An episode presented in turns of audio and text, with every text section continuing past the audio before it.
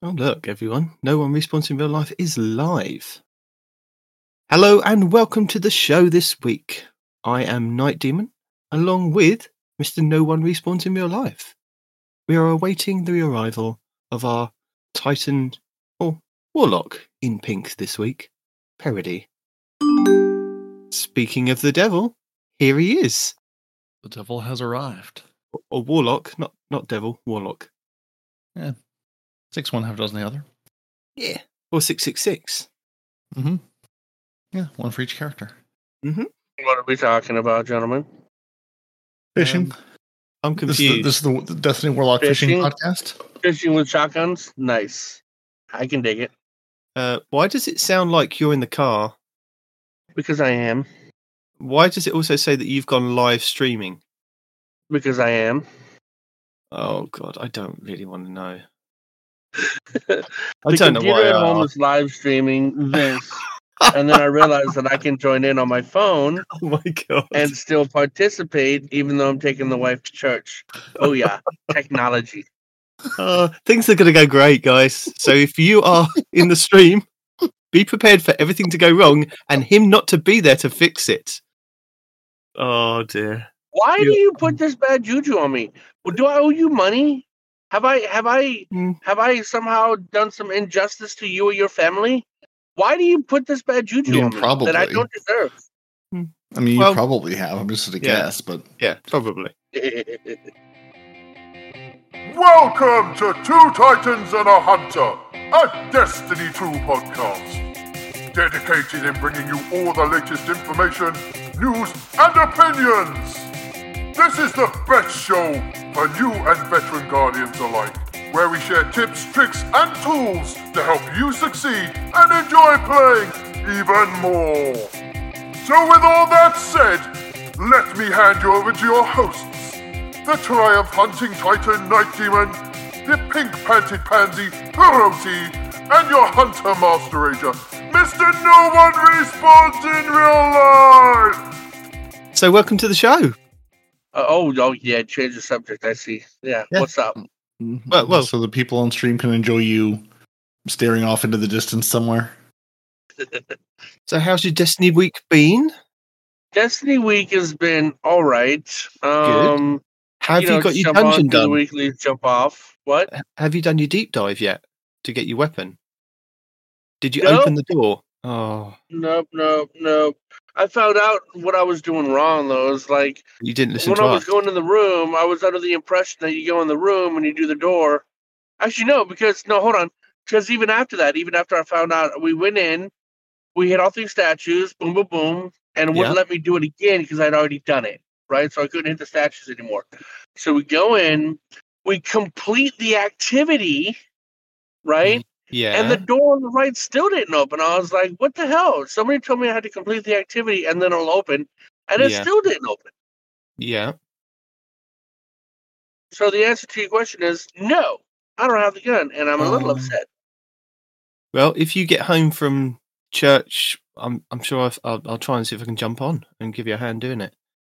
Yeah, It'll just be about what, fifteen minutes.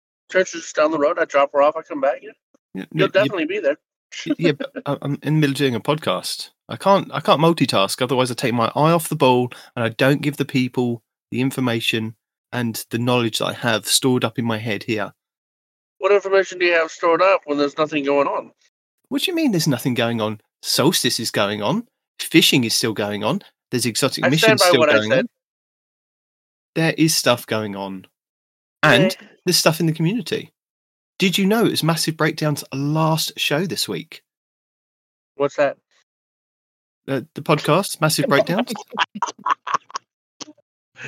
Well, why is it their last week? Are they giving up on Destiny? Is everybody giving up on Well, Destiny? Mercules and Kate Catcher from there spent like all these years doing the Massive Breakdowns podcast and then got snapped up by Bungie to go and work on I was going to say, doesn't he work for Bungie now? Yeah, Yeah. okay. Yeah, both Okay. of them. Both of them had had the gall to get hired by Bungie. And Ooh, oh, then- no. uh, Ill, Ill Physics and Lego the Flash took over, sort of on a like, I can give you six months time period for this, but you know this is you know they also have real lives and things going on, and we're basically like, we can do this for a while, but not forever. And now that forever has come to a come to an end. Well, we should reach out to them and see if we can take over and get their viewership. Eh? Eh? Well, no, they still have a viewership. They still have the players versus enemies side of the podcast, and they have their uh, is it the Beyond Two Twin Sons, which is their Star Wars podcast that Mercules and Kate Catchers still do.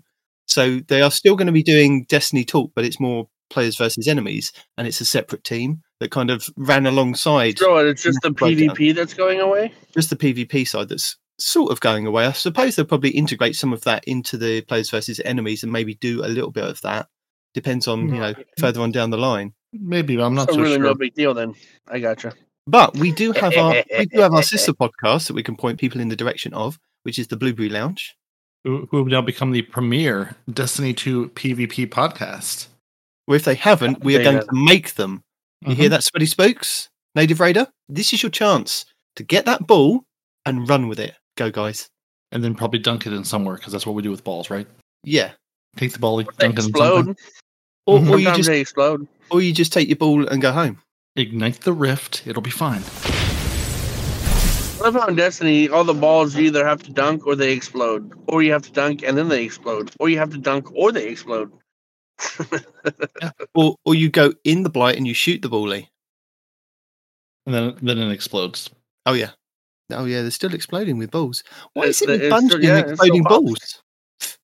Um, They've got I an was gonna with make a wife. exploding I was gonna make a joke about wives, but I'm I'm a hold back. But yeah, Massive Breakdowns had their last show and they had Mercules and Kate Catcher on officially from Bungie answering questions about the sandbox and the weapon tuning and things. And it was a really, really good show because there was a lot of stuff that you don't read in the TWAB or has been on Twitter, what, whatever Twitter is these days. And Mercules gave out some really good information. I mean, Sweet Business. Who knew Sweet Business was at the top of the charts in PvP? Did you know this? so the Um, polywogs actually meant something. Okay, Mm-hmm. I But there is a caveat to that. I mean, Mercules did say Uh-oh. that it's for the players that really know how to spec into that and build into the Sweet Business build are at top of the league, basically, for Sweet Business skills. Sorry, it's- sorry, sorry.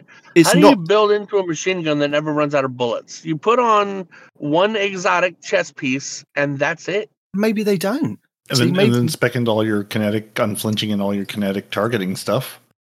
Mm-hmm. Make Yeah, okay. So basically, building the kinetic subclass that that that uh, respawn has been wanting. It's called the Sweet Business subclass. You just I don't all want the it. I just, over I there. just I w- look. I don't want a kinetic subclass. I want another energy-based subclass. I'm just curious how they would do it. That's all.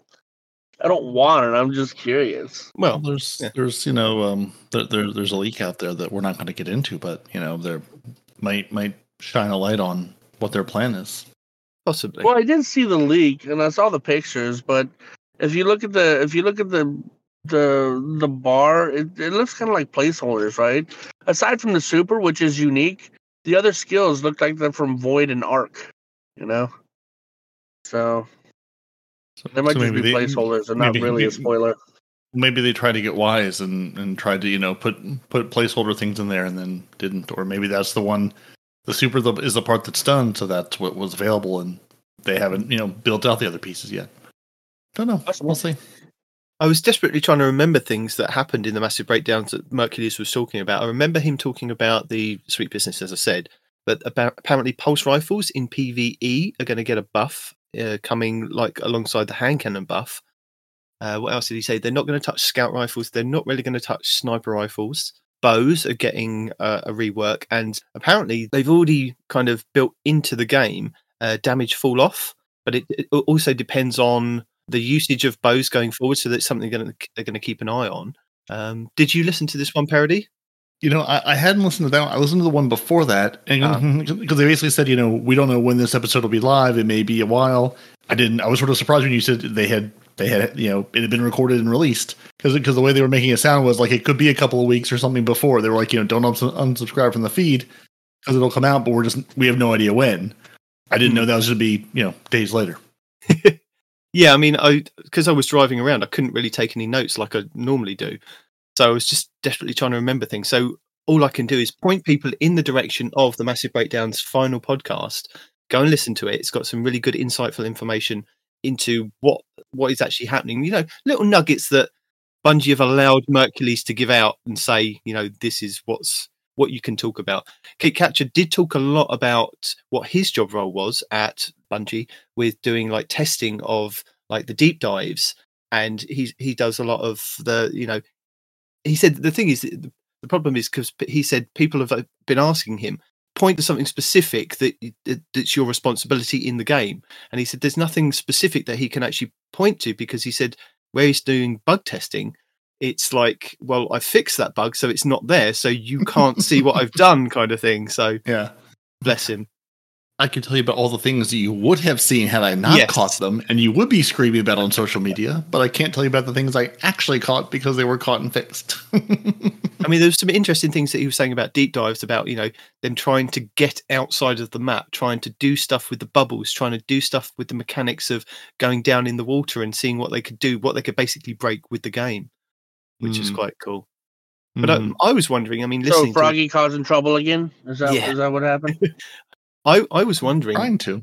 how much time they they actually get to spend playing the game that they love now because it sounds like they they put a lot of or Kate Catcher has to put a lot of effort into kind of just repeatedly going through and testing things.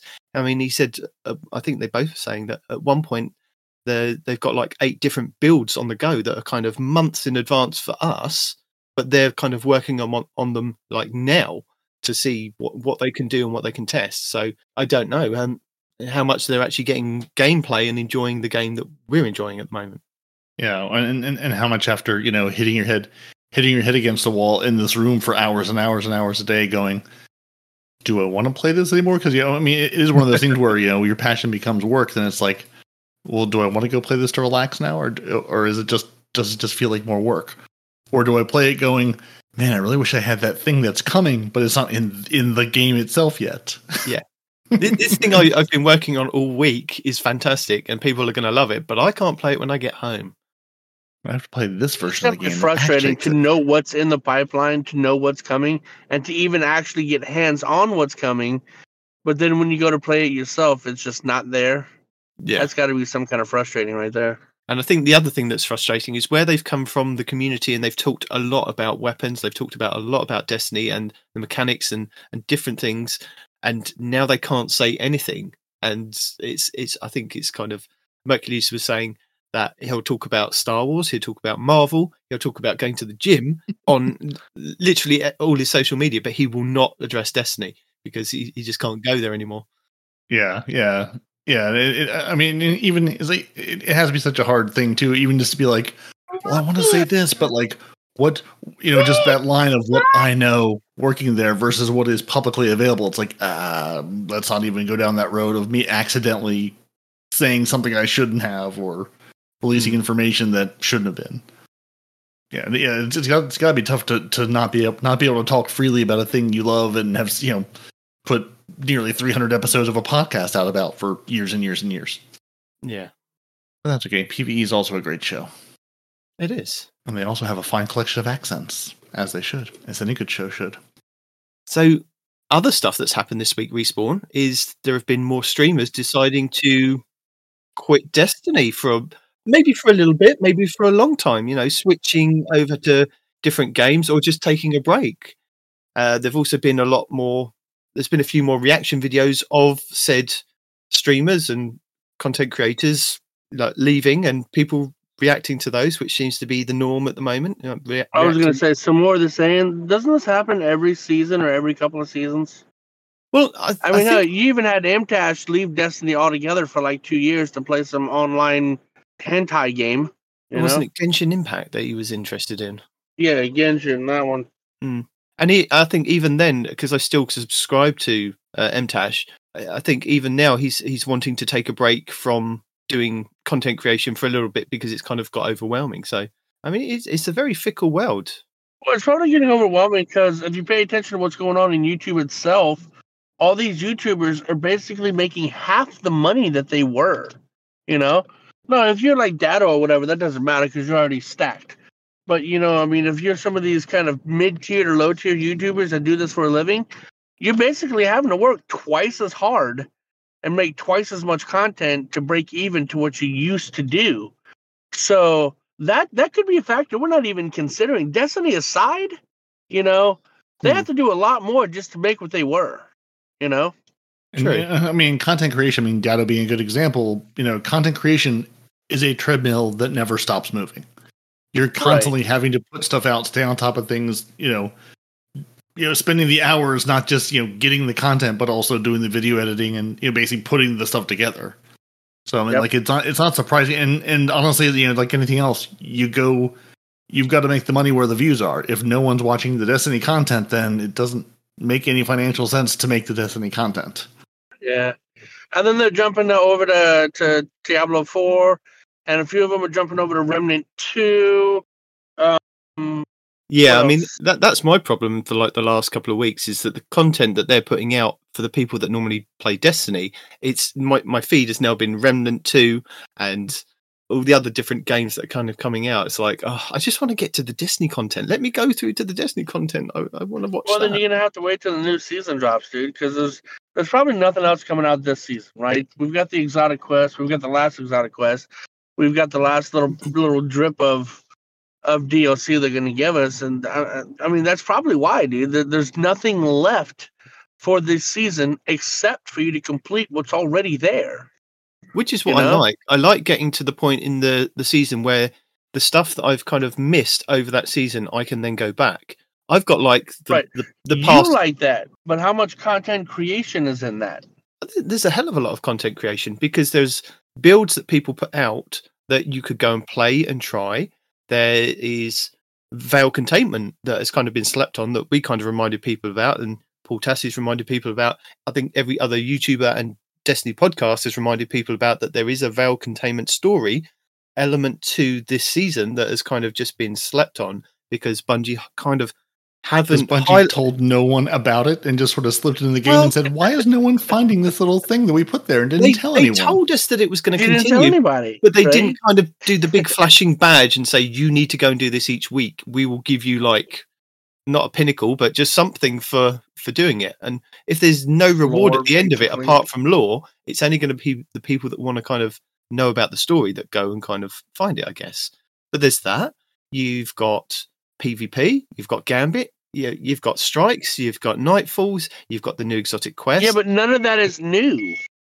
None of that is new. no, but The only Yeah, thing that you can do is maybe come out with with a video every week that shows you how to do a build for the Nightfall, right?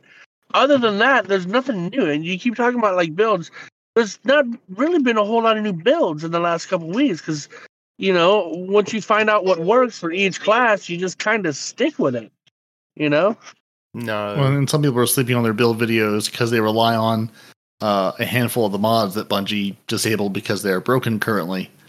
I know I've seen a couple people being like, "So, I'm got some build videos ready to go, but I'm not going to put them out until the actual pieces are in the game and working." So that's another fun twist. Yeah, but yeah, the, the- I, I So like what's it. currently disabled? Do we have a list of currently disabled, or is We that do. coming later? We, we, Oh, there's a whole bunch of mods yeah. that they've disabled. Yeah. long time listeners would know, or people who you know look at Bungie help.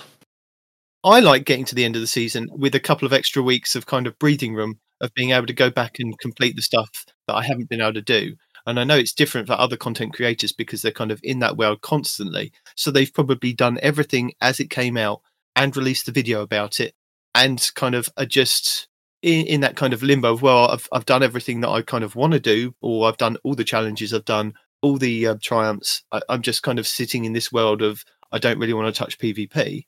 But then average players like me and you guys are, are quite happy to log in every day and do kind of the fishing, do a bit more fishing, go and play a bit of PvP, play a bit of Gambit, get those challenges done, pick up our pinnacles. You know, not every character is at 1810 for me, you know, which is nice. And I've heard a lot of people say that they didn't like this season of there was no pinnacle grind. I mean, Respawn said it, I think, a couple of weeks ago, that I think where he's only got his hunter realistically to get to 1810, he's then got nothing to chase the next season. Whereas I would like to get my warlock up to 1810. I'd like to get my hunter up to 1810. Well, my, my warlock is eighteen ten. Well, there you go. My Um, my Titan is eighteen something. He's not eighteen. She's not eighteen ten, but she's eighteen something. Yeah. Only because residual armor, you know, stuff like Yeah. that. but you, if you wanted to, you could chase that, but it's something you don't really want to do. Because Titan, like, ew, There you go. See, yeah, but I mean, at- the end of the season, right? As long as you have one 18, one maybe two 1810 characters, you can still power level next season, easy peasy. You know, especially since they're not raising the level cap anymore, right? So I mean, what's the rush? Well, we don't know. We don't know what's coming next season. As Peroty and I were talking last week without you, is that normally around this time in the Destiny universe, depending on when we're kind of getting close to a kind of big showcase, as we are on the 22nd of August, is that Bungie seem to have very limited amount of what they're going to tell us. I mean, last week they said, "Oh, there's going to be a there's going to be a developer insight into the economy and, and you know the the currencies," and then this week came and it was like shorter than a like lo- the previous week's twelve. It was like this is what's going to happen. It's like, and then we get to the twelve and it's included in that as well, and it's like, I I, I don't understand. You know, it's it's one of those things that. eh, they want to kind of save everything for the showcase. So we don't know if there's going to be a light level increase. We don't know what the raid is. They've told us a date and a time. That's about it, which is what we kind of generally get at these days. We we don't know anything about the next season. Sometimes if we haven't got a showcase by now and we're we're going into like two or three weeks before the season, it's either season of redacted, season of redacted, and then it's oh, this is the season of the deep coming up or we get a trailer or we get something. But at the moment, it's kind of everything's hush hush. And I think even Mercules and Kate Catcher on the massive breakdowns were kind of alluding to the fact that you know you've got to tune in for the showcase on August 22nd because there's definitely going to be some PvP stuff in there. There's definitely going to be stuff about Gambit. It's just like they can't say anything, and I think they're all chomping at the bit to get to that point where they can then go and say things like without having kind of any repercussions. So the raid, right? Had they specifically said it's a raid that's coming back? Yes, it's a Yes. reprise raid. Reprise raid. A reprise raid. Yes, because thi- reprise this, means it's coming back, but it's got changes, right?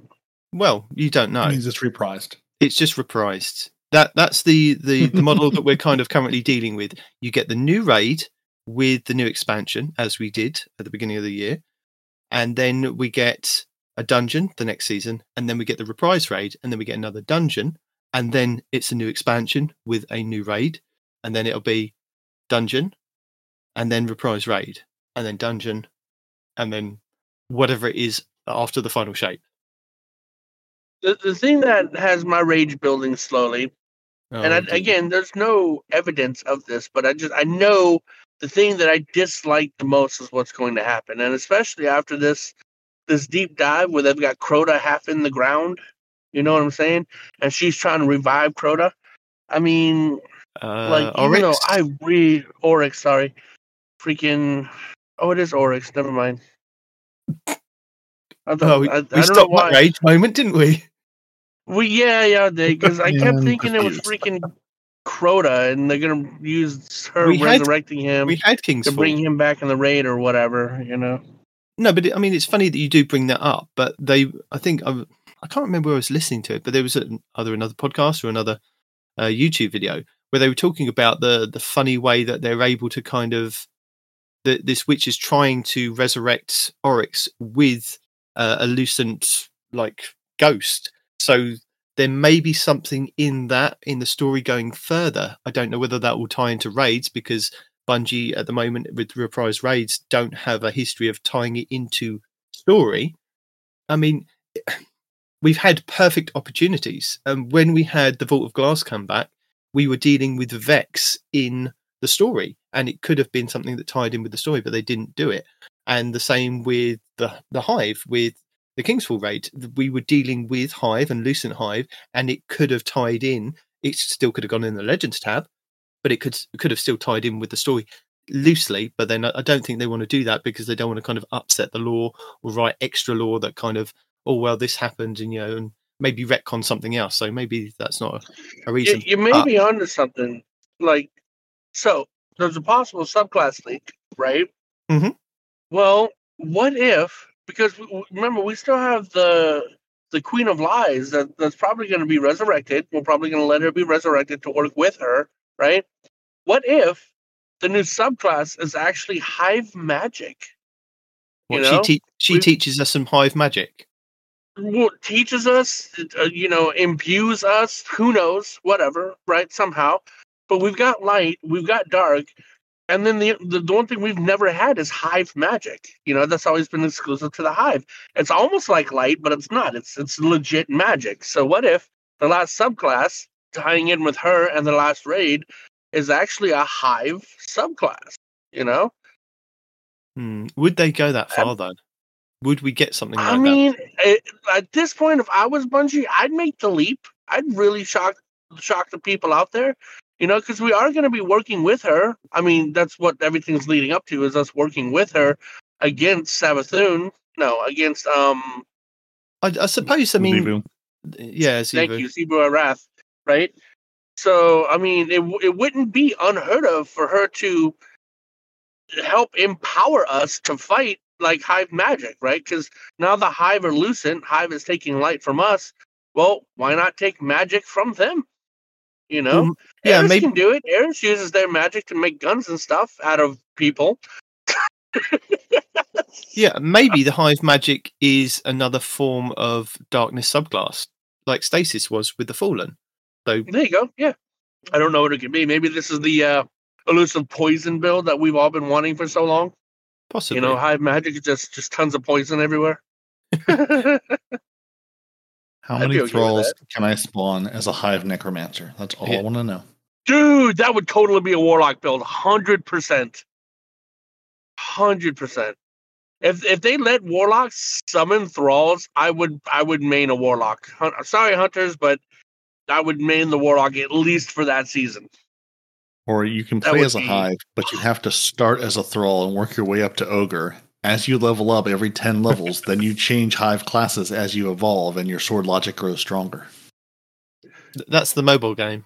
That, that's would not- be a crazy ass implementation.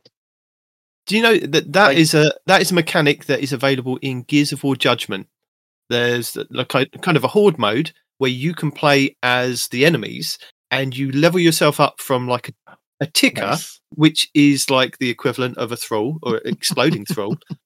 Uh, Yeah. No, that's you can go from a ticker, which is just trying to scratches people, exploding ticker, and then you you go up into grunts, and then you can turn into the big beefy things to kind of take out the enemies. But yeah, you, it kind of you get points on how many kind of hits that you get on like the players. It's like a it was a kind of PvP kind of thing that like some people play as the enemy, some people play as the heroes, and yeah, it was um, that was quite cool.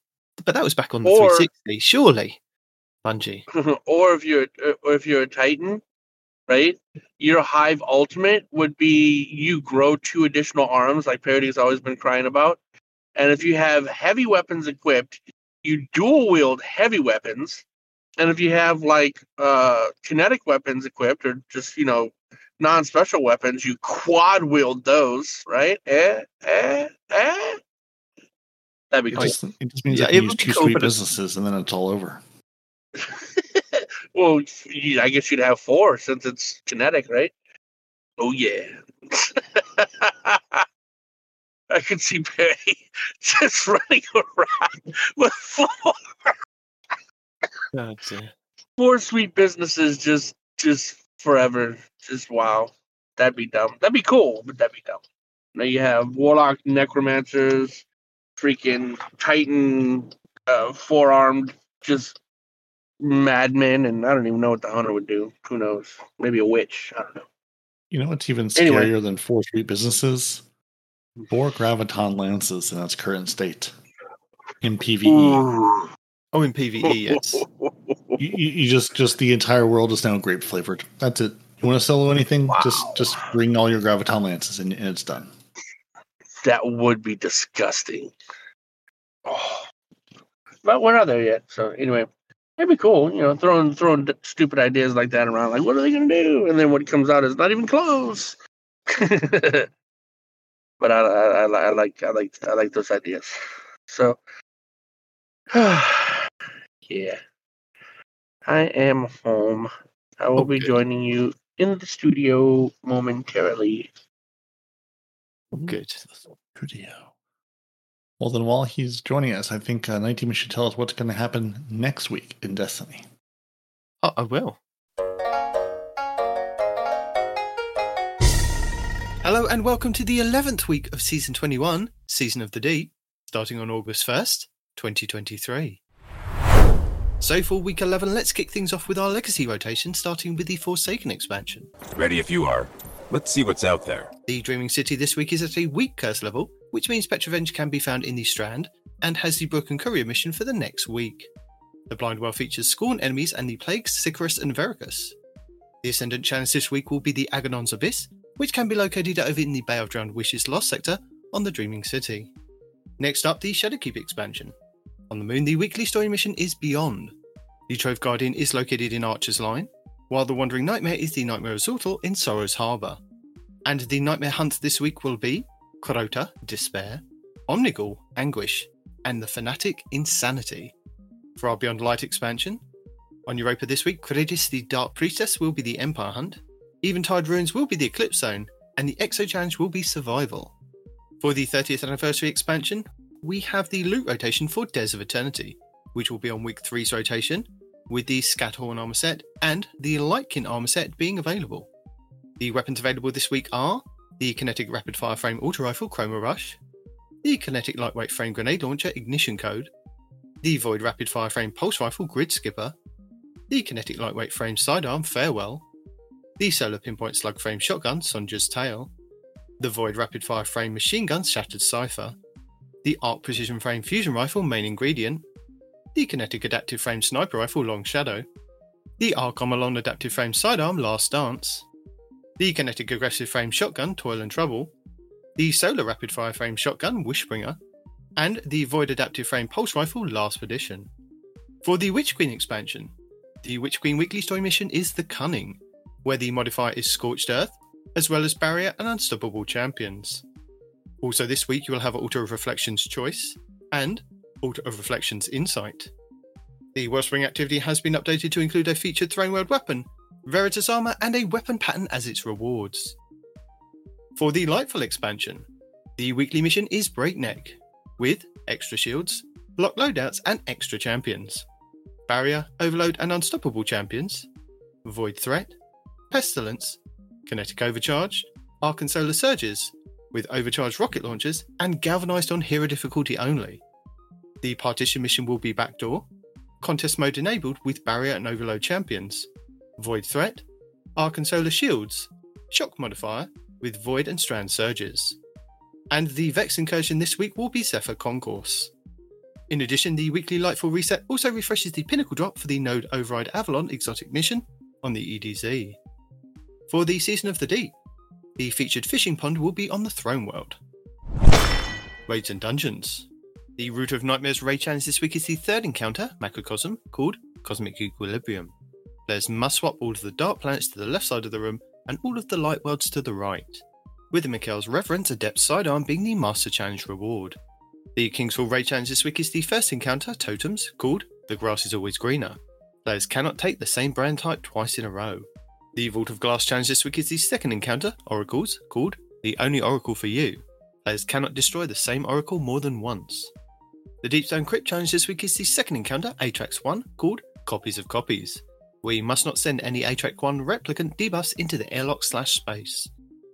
The Garden of Salvation challenge this week is the fourth encounter, Sanctified Mind, called 0 to 100, where you must fully fill each conflict with 30 motes within 10 seconds of initially banking the first set of motes. And the last wish challenge this week is the first encounter, Kali, called Summoning Ritual.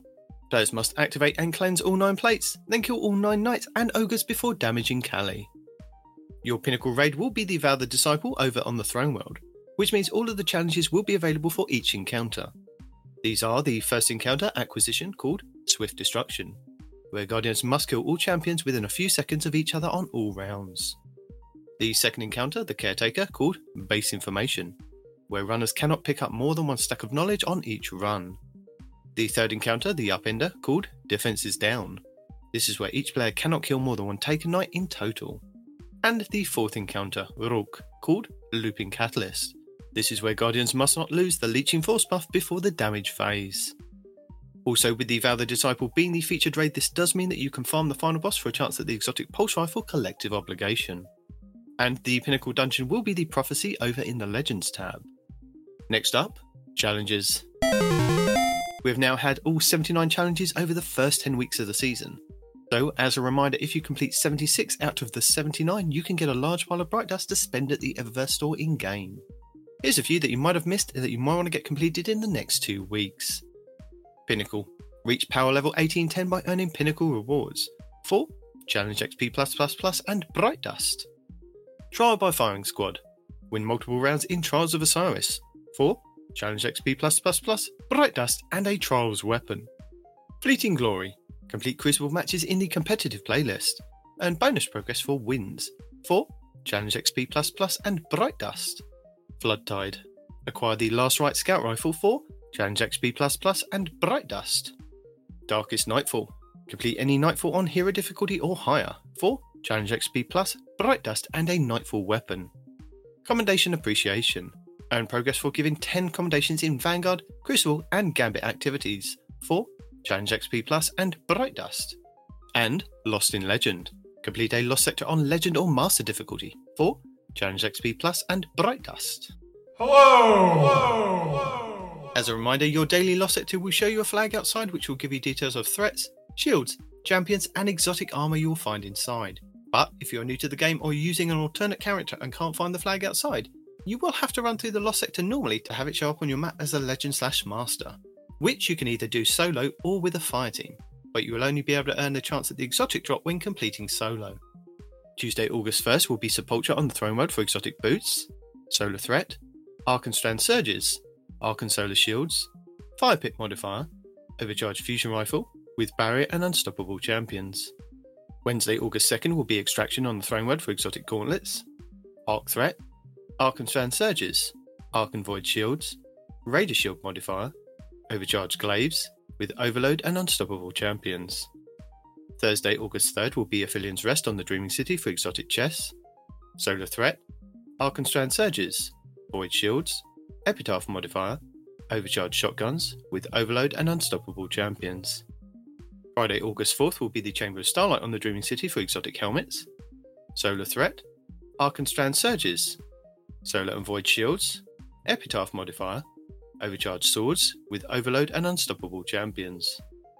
Saturday, August 5th will be Drowned Wishes on the Dreaming City for exotic boots, Arc Threat, Void and Arc Surges, Void Shields, Stalker Shield Modifier, Overcharged Snipers, with Overload and Unstoppable champions.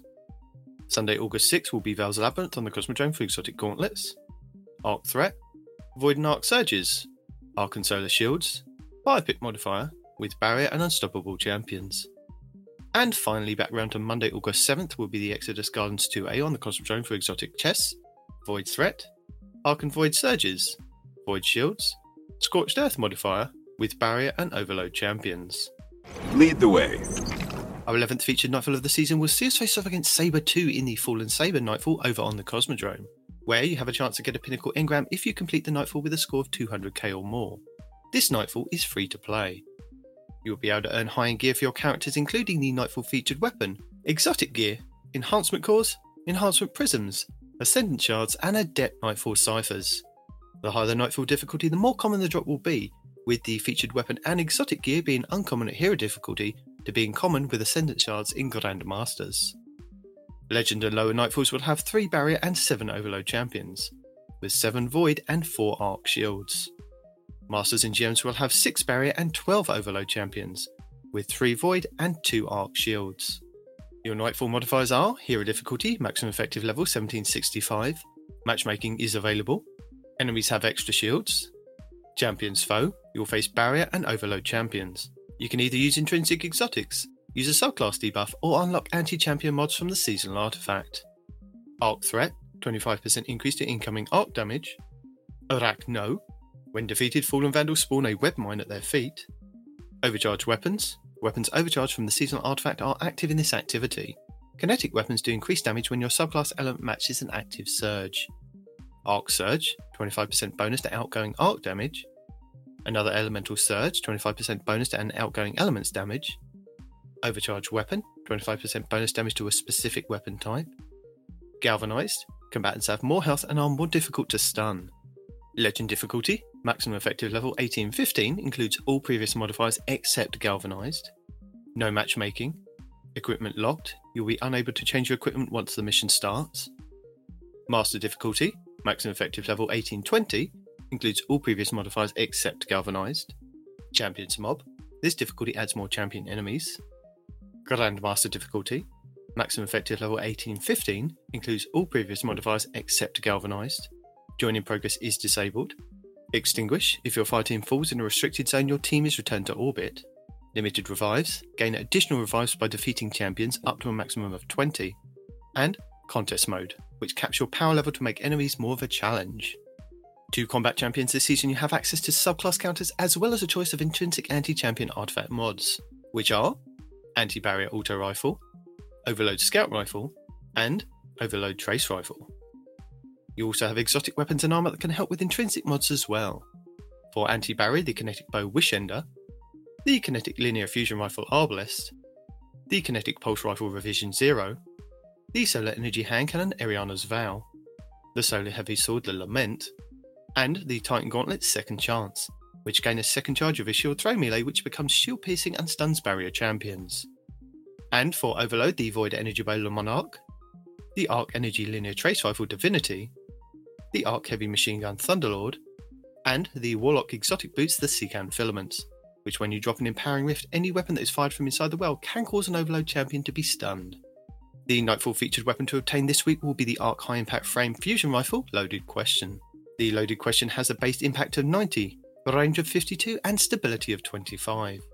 It can roll with Controlled Burst, Reservoir Burst, and Harmony, with Envious Assassin, Under Pressure, and Auto Loading Holster. It has the origin trait of Stunning Recovery, where if you stun a champion, you partially refill the magazine, trigger health regen, and improve your recovery for a short duration. And the Vanguard Vindication, where final blows with the weapon grant a small amount of health. Lord Shaxx brings Mayhem to the Crucible for the 11th week of the season. Mayhem is where two teams of six players go head to head in a clash type mode, with abilities and supers charging at an extremely faster rate than usual. Respawns are instant, and power ammo spawns are also much faster than usual. With a time limit of 10 minutes, the first team to get 125 eliminations is the winner. And Clash will be returning this week in the Relentless Crucible playlist. Clash is a 6v6 PvP mode where level advantages are disabled, Points are gained through scoring kills against the opposing team. Players are not penalised for low map control and can bunker down together or fan out as they see fit. Strengthening numbers is paramount as a lone player can be picked off very quickly by a team shooting enemies. Heavy ammo can swing the balance of a match, so controlling the box can be the key to winning. Super usage, both offensively and defensively, is one way to break the deadlock. Delightful! And Trials of Osiris Dominion will be back once again at the weekend with a whole lot of rewards for players who do make it to the lighthouse and open the chest. These include the Hero's Wake exotic Ghost Shell, the Valiant Memory exotic ship, the Survivor's Journey exotic Sparrow, and the new Trials shader, Glorious Patina. Trials of Osiris Dominion is a 3v3 PvP high stakes game mode with a twist of a capture point. In Dominion, two teams of three go head to head in a battle for control of a capture point. Teams can either work together to capture the control point or eliminate the enemy team to win the round. Only available from Friday Reset until Tuesday Weekly Reset, Trials gives every player the chance to show off their PvP skills to obtain some of Destiny's most sought after weapons and armour. Players that compete in Trials of Osiris will have all of their games tracked through a passage card, a ticket purchased from Saint 14 in the lower hangar of the tower. Winning rounds and matches in Trials of Osiris will grant exclusive weapons, armour, pinnacle gear, masterwork materials, and even adept gear for the most skilled players who can reach the lighthouse with a flawless ticket of 7 games won and no losses. Five round wins will bag you the match for your passage card. By competing in trials, you do have a chance to pick up two pinnacle engrams from playing each week one from 50 round wins and the other from winning 7 games. These do not have to be done all in one go, but you do have to complete them before the weekly reset. That is amazing. Destiny 2's summer event Solstice moves into its final week, so this will be your last chance to craft those high stat armor pieces and light those bonfires for your loot. Solstice concludes on August 8th. Plus, there should also be double XP available in the Vanguard and Nightfall playlist this week. Also, don't forget with us moving into the final few weeks of the season, this is your reminder to start collecting all of your Season of the Deep Pass items, any items left over from Season of Defiance Season Pass items from Bungie.net, plus your reward track items and engrams from Banshee 44, the Gunsmith, Shaxx, Crucible, Zavala, Vanguard, Drifter, Gambit, and Saint 14 Trials. Grab these before the end of the season as they will reset and you will lose all items when the new season starts. Don't forget, you can also start hoarding those bounties to get a leg up on XP and artifact progression for next season. And that's it for the 11th week of Season of the Deep. Guardian down. So there you go. That's that's happening next week uh, as we kind of as this show releases. Yeah, it's it's a lot of kind of finishing off your solstice, getting that done. There there is a possibility that we have double XP in the Vanguard and Nightfall playlists. And I say a possibility because for the last two weeks, Bungie haven't said anything about the double XP, but the previous week it was Gambit. No, the previous two Yeah, weeks ago know, it, it was Crucible, Gambit. then Gambit this week that we're currently in. So in theory, it should be Vanguard, but they haven't said anything uh, anywhere. I haven't seen it on Twitter. I haven't seen it on like the the Friday pop up that says, "Oh, this is what's happening next week." So it's kind of taking a punt and having a guess of, well, technically it should be, and then I think for the week after it should. Normally on the rotations, looking at it, it says that it's normal double uh, trials XP, so that kind of the week before, and then in the final week, it's normally a double XP and and loot across all playlists. So oh, a, a double XP and double loot in the Nightfalls. It's going to be one of those kind of things, and hopefully they do tell us at some point rather than kind of not tell us because it is it's frustrating trying to tell people and then you get to the week and it's only as you boot that week up that it says oh by the way there's double xp available in the gambit playlist and you're like why didn't you write a line on the thing last week and tell people? Because that would be handy to let people know because some people might not want to kind of play until that comes up like parody. So yeah word to the wise bungie more information like that Yes. And if you're looking at your Solstice armor, the Destiny 2 team did tweet out late last night. Uh, based on player feedback, we're implementing transmog for both the glow and the non glow versions of this year and last year's Solstice armor.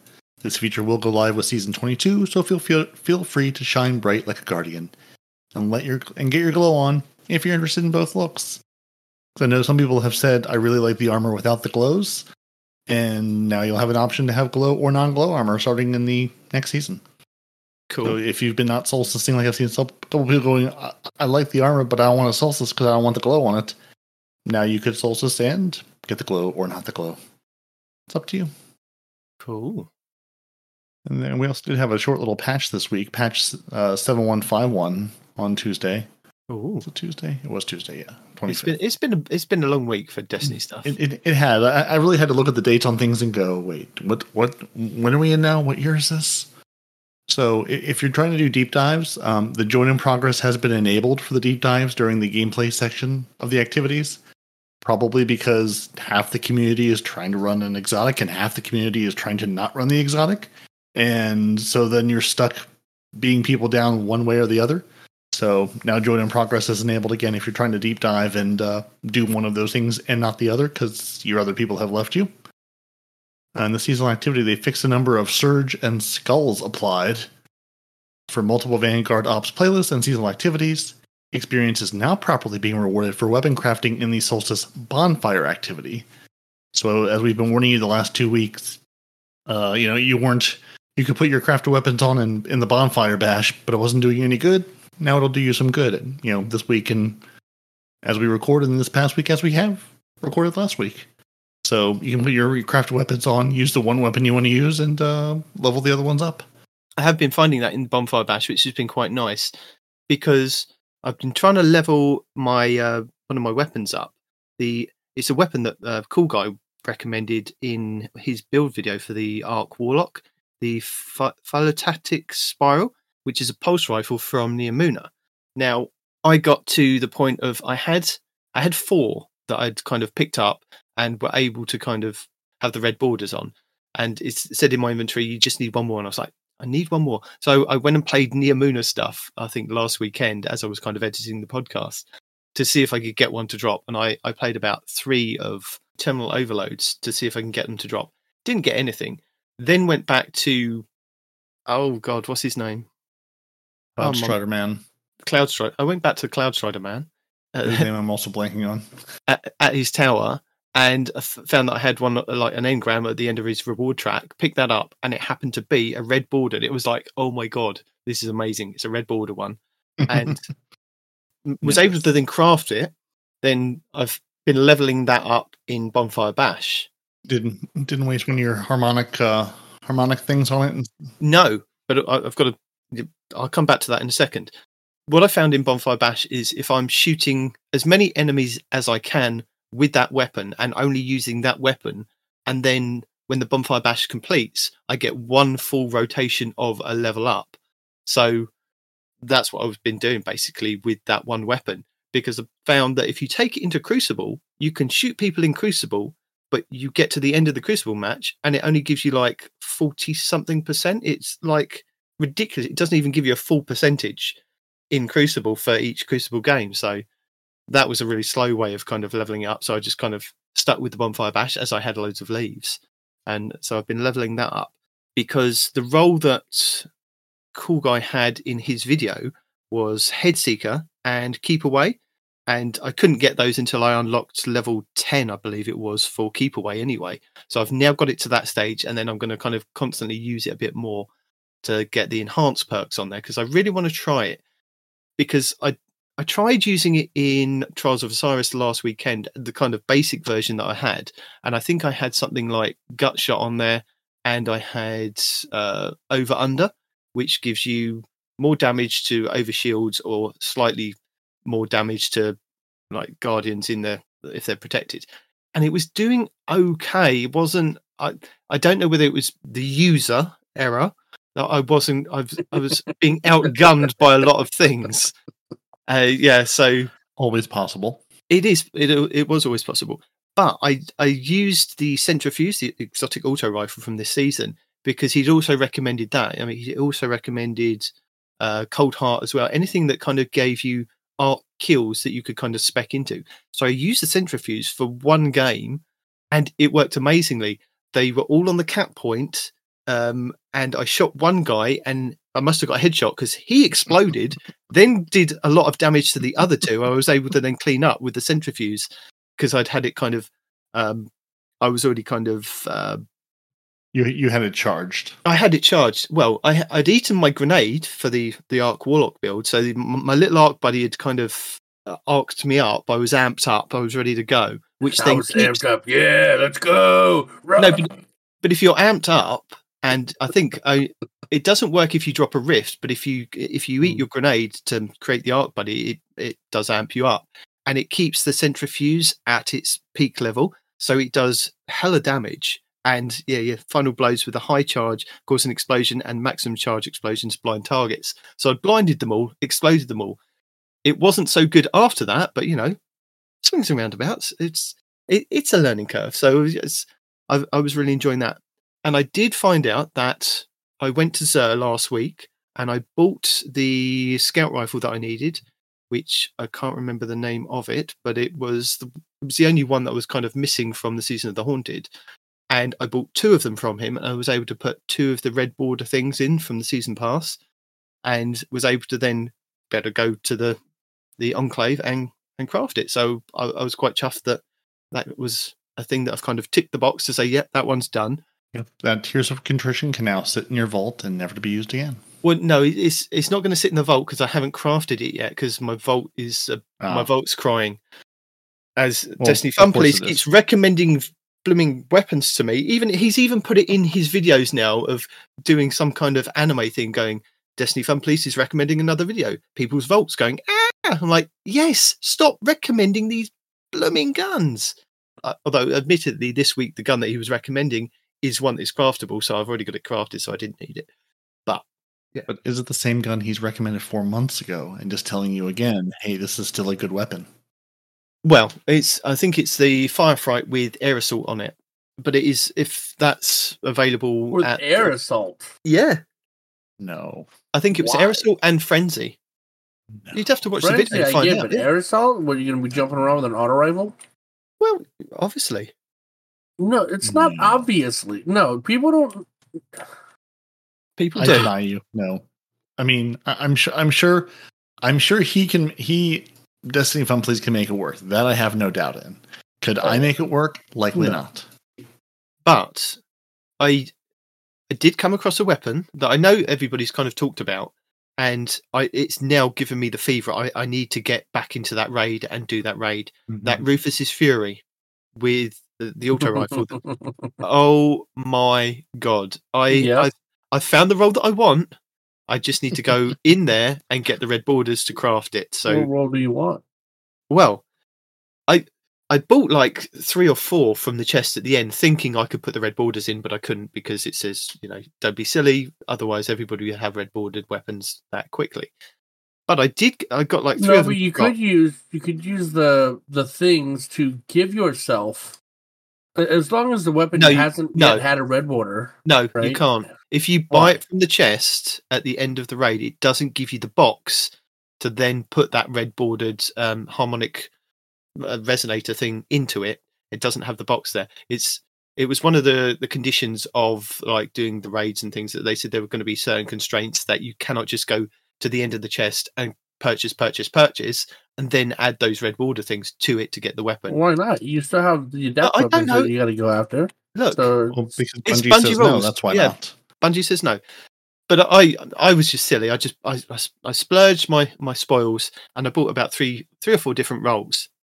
And I, I put them on my characters. And the first one that I leveled up was a frenzy, perpetual motion, high caliber rounds full bore. So it had 54 range, 58 stability. Um, and it, it did really well. And and I was like, oh, this is this is amazing. And I was going to delete this other role. Uh, it was just it was just an average role. It only had 39 range uh, had 68 stability, and I was like, well, that's with masterwork now, but it, I think it was like 50, 58 stability at the time. I was like, uh, I'll play with it. It had rewind rounds on it. yeah, And mine's I- got rewind and paracausal. It's so nice. I, I, yeah, I've got that rewind and paracausal. Yeah, But- mine's adept. Ah, I don't care, but rewind rounds is amazing.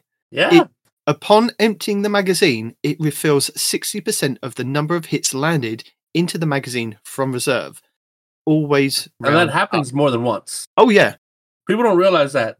Like, like you get like you empty a magazine, you get sixty percent of that back, and then you empty that sixty percent, and you get sixty percent of that sixty percent. Yeah, yeah. And then you empty that, and you get sixty percent of that sixty percent of that sixty percent. so yeah, dude, no, it's it's rewind is amazing as long as you're landing your shots. Yeah, because you d- the thing is you don't it doesn't do a reload animation. It just puts it in there straight away. So you just hold that trigger down. It's like a miniature version of Sweet Business parody. It's Mhm. amazing. And I, th- I can't remember what the basic magazine. I think the basic magazine is something like 54. So I've put a it's backup mag on there and it's giving me plus Uh, nine, Yeah, fifty four exactly. Look at you. There you go. it's given me 64 in the magazine and i was using it in pve and it was just constantly reloading and i was just destroying things and i was like this is amazing i then took it into Mhm. pvp oh my god in trials it just in in com it's like i just hold the trigger down it's like a mini sweet business i am in love As with the long as you're hitting PvP targets, but you got to remember, like, yeah, you, if thing they're dodging your stuff and you're emptying your magazine, you've got nothing to refill, yeah, but if. I've got 64 bullets in my magazine, they can dodge all they like. I'm still going to hit them with something and it's still going to carry on. But it's, it's a a- rapid fire. You're still going to land like eight shots to kill somebody. I don't care. I love rapid fires. I've always said that I like rapid fires. No, no, I, I agree. I like them too, but like you're making it sound like it's it's like a three or four hit on a guardian. No, it's like eight hits that you got to land, and then I mean I don't know. It, it's it's a good if gun. Like I have, If I you're have, engaging someone, hitting those eight hits is not out of the question. No. Yeah, If, you know, if they're not two tapping you, you know, you're you're engaged long Well, enough to th- that, land that those that's around. it though. That that's a big if in this economy right now, man. If they're not Uh, two tapping you, eh? It, it, it, Or depending you're not getting playing one against, shot it's by not- a cloud strike, But- eh? That, that's Then why I like the high you're- caliber you're rounds. not auto rifle auto rifling the cloud strike guy to begin with. But yeah, if, if you're if you're engaging with someone in a one on one gunfight and they're not significantly better with you, you've got the time to land those rounds. See, and that's what I like the high caliber rounds on it for, is that it, it gives you that extra flinch of like 720 flinch. I mean, I I, I think I've also got ricochet, ricochet rounds on it, but I, I've gone with the high caliber rounds to give the extra flinch. And I do like the idea of the paracausal uh, affinity, which is final blows of energy types matching this weapon's alignment grant increased damage for a short period of time. Which That's fine in itself. PV. That's fine in PVE, but I was going with an arc build for my warlock. But then I was It's also good in PvP. As soon as you get that one kill on a guardian, oh yeah, yeah, no, but this it, is what I'm it powers itself up. So yeah, It says light final blows boost arc, solar, and void weapons, and darkness final blows boost stasis and strand weapons. So as long as I'm on a subclass that can do damage with like stasis or strand, or I get the kill with that, uh, this weapon would be insane. So I could get a stasis kill with like a stasis turret. So I was thinking maybe I should build into like a, a you you know that gun warlock. counts yeah, as as okay because you don't have to make a build around it. You just have to kill something with the gun, and the gun it will activate its own paracausal affinity. yeah. Okay. So I, I like that, but I'm also thinking maybe if I get it crafted, I can you can get the enhanced perks, obviously. But I'm thinking maybe target lock would also be a good one. So damaging target increase. target lock, I have I have a target lock with the what's the one that that doubles your magazine capacity. That would be reconstruction. Hey, I have a reconstruction target lock roll, and it's it's good. But target lock is getting nerfed and nerfed and nerfed and nerfed and nerfed. Well, no, they've they've already Immortal. touched it, but it's it's still quite good. Yeah. Yeah. So I'm I'm thinking once I get it crafted, I can then play about with whether I want target lock or even tap the trigger. Tap the trigger is, is quite good on it. I'm not sure about hatchling. Um, not sure No, about harmony, but yeah, and, and it's either going to be like target lock, maybe adren- adrenaline junkie, because you get increased damage with uh, and handling from final blows with the grenade or this weapon.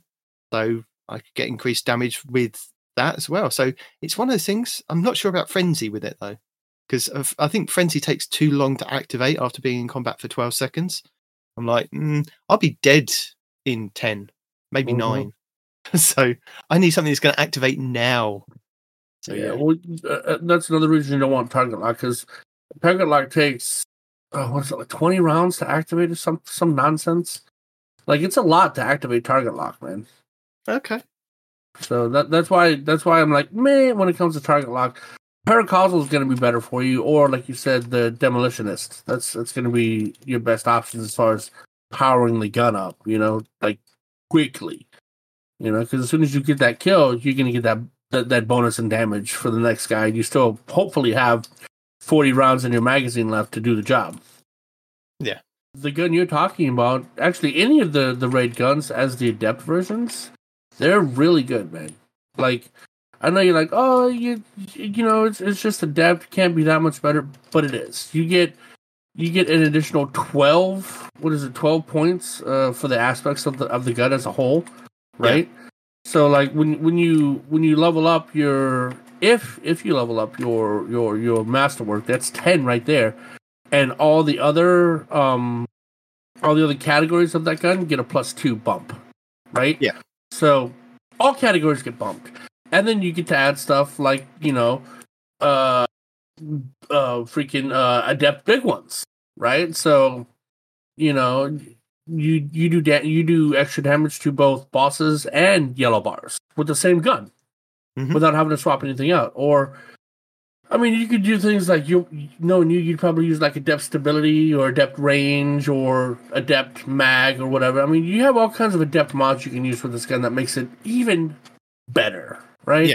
So, I mean, the, the roll that I thought you were going to delete, and I was like kind of hiding on my Titan because I know you'd never look on my Titan, is my is my rewind paracausal, fully decked out Rufus's Fury, right? Like I spent a lot of resources getting that, you know, maxed out, and I was like, oh crap, he's going to delete that 100. percent So that's my favorite gun. Like Hmm. out of all the guns I've got in my inventory, is that Rufus's Fury Adept. It is so good. The thing is, with the depths though, you're kind of only limited to whatever it drops at. So if you only get one that has got Not like- really. You, you you can't craft an adept. You can. No, you can't. You can. Yes, Well, you can. You can. So you what? You what happens take- is w- with an adept, you can pick the first two perks. Your second two perks, whatever those drop as, you're stuck, right? And you're stuck with your masterwork. But yes, you can craft. You can take an adept weapon, and you can take it to as long as you've got the red borders available to craft it or whatever, right? You can take it to the thing. Actually, I'll just show you. I'll- yeah, I'll- you I'll- show me. Well, well, while you're doing that, I'll also mention that uh, player progression in Solstice is no longer blocked by by uh, completing kindling objectives.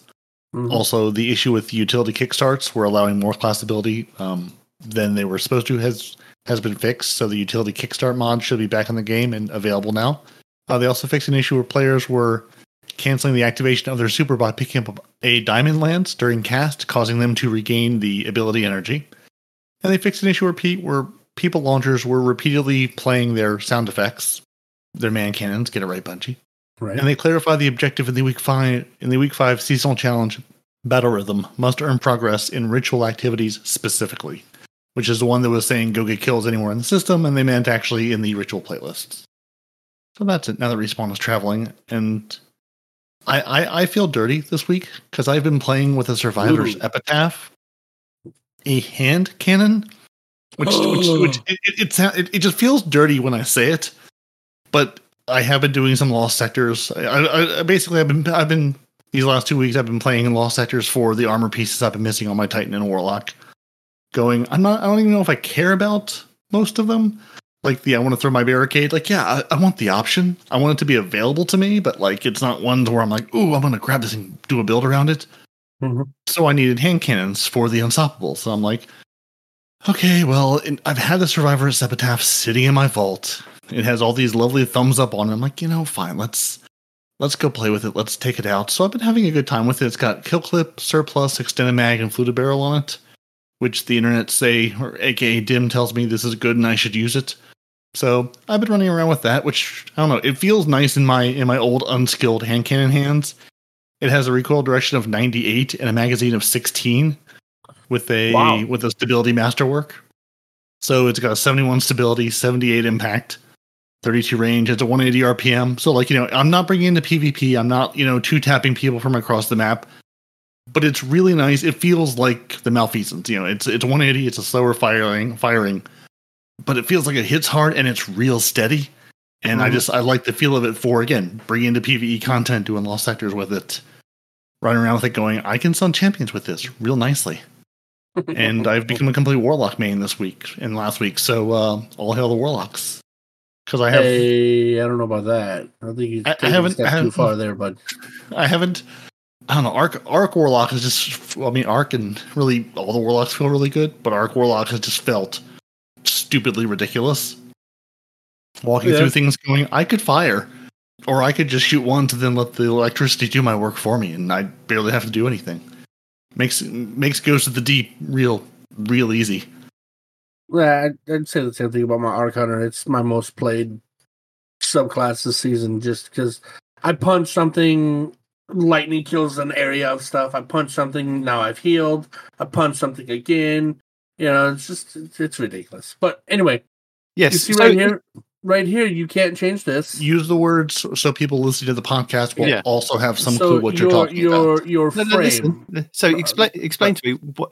So uh, adept weapons from raids, uh, Mm-hmm. Yep. or is it just the uh, Root of Nightmares raid at the moment? The adept weapons you can craft, or is it? Um, I because think this is where I think that I got it wrong. Is that adept weapons when they dropped from like uh, Vault of Glass and uh, King's Fall weren't Uh-huh. craftable. I think that was a thing. initially initially you couldn't craft all of them initially it was just i think this raid and then the rest came out afterwards or i might have that backwards but you couldn't do them all at once right Okay. it, it, it did it in steps right So I can craft a normal Rufus's Fury, but if I get an adept version, I can also craft those. But I I need five red borders for that you, as you're limited though you're limited though right Okay. so what happens is your your um so I've got my red. I've got. Do I need five red borders, or do I just need one, or is it three? you still how need many- you still need the borders you still need Okay, five. so I need Yeah. the the weapons to drop with the red borders. I, Mhm. once I've done that, I can then go to the crafting table at the Enclave on the Throne World. Yep. You're then presented with a weapon. So Yep. talk talk me through it. So you've got the four, You're col- not presented four with columns. weapon. You have to have so once you have the red borders for the adept, you Yeah. have to have an adept weapon that you want to modify, right? You can't craft it from scratch like you can the other ones. Oh, okay. You can modify an existing. So Okay. if you get an adept weapon that do you get adept weapons that have enhanced perks automatically in the final No. columns? No, no. So you can do give enhanced to versions. You have to use enhanced alloys and other materials to get the Right, first okay. one, and then even more materials to get the second one, and then etc. and so forth, right? So you have to use materials to level up each one of these. Um, and then of course you also have to have some experience too. You have to have experience to level these up as well, right? So right now it's level twenty because that's what I needed to get all these things. Mhm. Now you can change the first two perks to anything that's in the that's in its pool, right? See how I can just change these to whatever, right? These first two, I can make whatever I want to, right? So you, you can change the range and stability because you've got barrel perks, Yes, and you have magazine perks. You can Okay. change those on all of them. but it's the final two that are kind of the, you the can't damage change perks these. You can only make these. Uh, enhanced. yes. Okay. So, So you stuck started off with a two, and you're stuck with this. You started off with a weapon Yeah. that wasn't enhanced, but you could enhance those using the the raid alloys and things like that. Yeah. Yeah. So you know, you know, so for your barrel and your magazine perk, you can change those. You can craft those into whatever you want them to be. The Mm-hmm. other two perks, you can you base your left and right column perks. You can enhance what they are, but you can't change them from what they are. You can say, Mhm. yeah, you can make it better, but you can't change it out to something different. So where on the the weapon it says that you can craft, you know, that first box that you get that you kind of highlighted at the moment, it says rapid fire frame, enhance intrinsic, ten to range, Mhm. is when you get to the crafting table and on normal craftable weapons, it gives you the option of doing range. that click, is that is That is- stuck the way it is. Yep. whatever the weapon drops as. So Mhm. you could have got one that had stability, ten stability. Okay. Yeah, could have. So it is still kind of a lottery. here's one that I haven't done but you, yet. Right. So you can kind of tweak the, the one that you got from the lottery. Okay, cool. Yeah. So here's a Rufus's Fury that I haven't touched yet. It's an adept, right? Go to the table. I want to reshape it. You have to use Spoils of Conquest 12, Glimmer 5000, Legendary Shards 26, and then Enhancement Cores of 20. So I'll go ahead and apply this, right? This is where you would go to twitch.tv slash no one responds in real life to see a live stream of this and also a visual indication of what he's been talking about. Right. so there, there's a fourth column on enhan- on on on adept weapons that you have to give spoils, like where you would put like an adept mod or whatever. After that, Yes, there's another I've box. seen- I've seen that on when you actually go into your inventory. It says three on yours. Exactly. Well, I've just upgraded it one time, right? Mhm. Now you see that there's a one here and there's a two there. Well, I can't upgrade to the two until I've gotten to level 11. You see right there? Requires weapon level 11. Now, once I go get it to level 11, then I come back and I can enhance it again. Right? Ah, Okay. And then you got to go to level 16, I think. And then I can get to the third one. And then 20 is the last level, right? And each one of these levels, I think you can come in here and modify the first slot as it comes. So now I should be able to re. Yeah, there it is right there. So, So the different nodes you have to play with the gun and level it up to then unlock it to then add more stuff to it to enhance it even further to a point where you can't do it anymore. Okay. correct. Yes. So yes, can you craft them out of out of nowhere? No, you cannot. But you can take an existing adept roll that has it's it's got to have the um the intrinsic trait that you want, and then Yeah. the last two that you want, right? And then once you have those three, because at least you only need three, one, two, and three things that you want instead of all one, two, three, four, five, six, or whatever, right? Yeah. Once you get those three things that you want, you take it, you play with it, you level it up, and then you can build it exactly how you want to. See, look, there is there's so much stuff to do in the game, and you're telling me that you know there's nothing to do in the game. Well, once I mean, I've I've got my god roll here. I've got my god roll. All, all the other adepts that I have. Like here's another adept. Right here, Yeah, but- Acasia's Yeah, but many people may not be. Maybe many Yeah. many people may not have stepped foot into these raids yet. There's still, you know, the raids are still there. The, the loot is still there to get. If you're chasing that that fifth red border or on you know the raid exotic, the dungeon exotic, they're still there Mhm. to run. Yeah. Hmm. And the good the good news about this is if you are also chasing a Rufus's Fury Adept auto rifle like myself now, it will be available on August 15th from the first encounter challenge, which is Cataclysm called Illuminated Torment. This is where every tormentor must be killed by a player with a Field of Light buff. So it's the first encounter, so you've got more of a chance, I think, of getting that one done and getting adepts. So that might that final week before the showcase might be the week that you find me doing a master raid. Respawn, I think I'm going to need some help. All right. I'll find you a, a good Sherpa. Thanks. Because I hate like teasing, like even now, and I'll go in and there'll be like one or two guys that don't know what's up, and I'm like, oh my god. And luckily, there's somebody else that knows what's up, and I'm just like, The cool. first I'm just not gonna, I'm not gonna do it. Dude, What? it's, it's, it's the first encounter. It's not, you know, I've done that one. I know, I know first that encounter is kind of rough, you know. No, especially right. it, if you're the ad clear you, you don't feel it but if you are the um if you're the guy that's got to go touch all the balls yeah.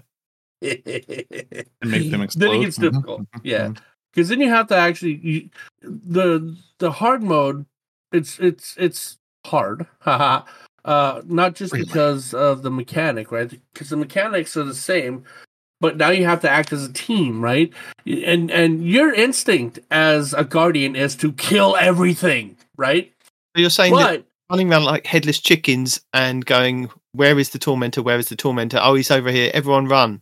Is not Yes. a good strategy. It, it's, That's ideal. is but you can't always kill the tormentor sometimes you have to get him close without killing him because you got to play with that timer Oh yeah, yeah. No, know we what I'm know that bit. We know that bit, don't we, Peroty? Yep. We did that bit. We know. Oh, We know the timer thing. Yeah, obviously. you just have to be careful what you're throwing at the tormentor because uh, you might be too strong. And when Mr. Blue Screen says "Don't kill him," might say, "Well, about that." Yeah, you should have told us that like happened was a couple of seconds ago, maybe before I threw that grenade at his face. yeah I, I try to throw grenades at all Yeah, honestly real bad. I'll, I'll I'll go with like a double special build and a heavy, and I'll do everything I can not to throw nades. Right? Um, suspend is really really good for that. The more suspends you have, the better.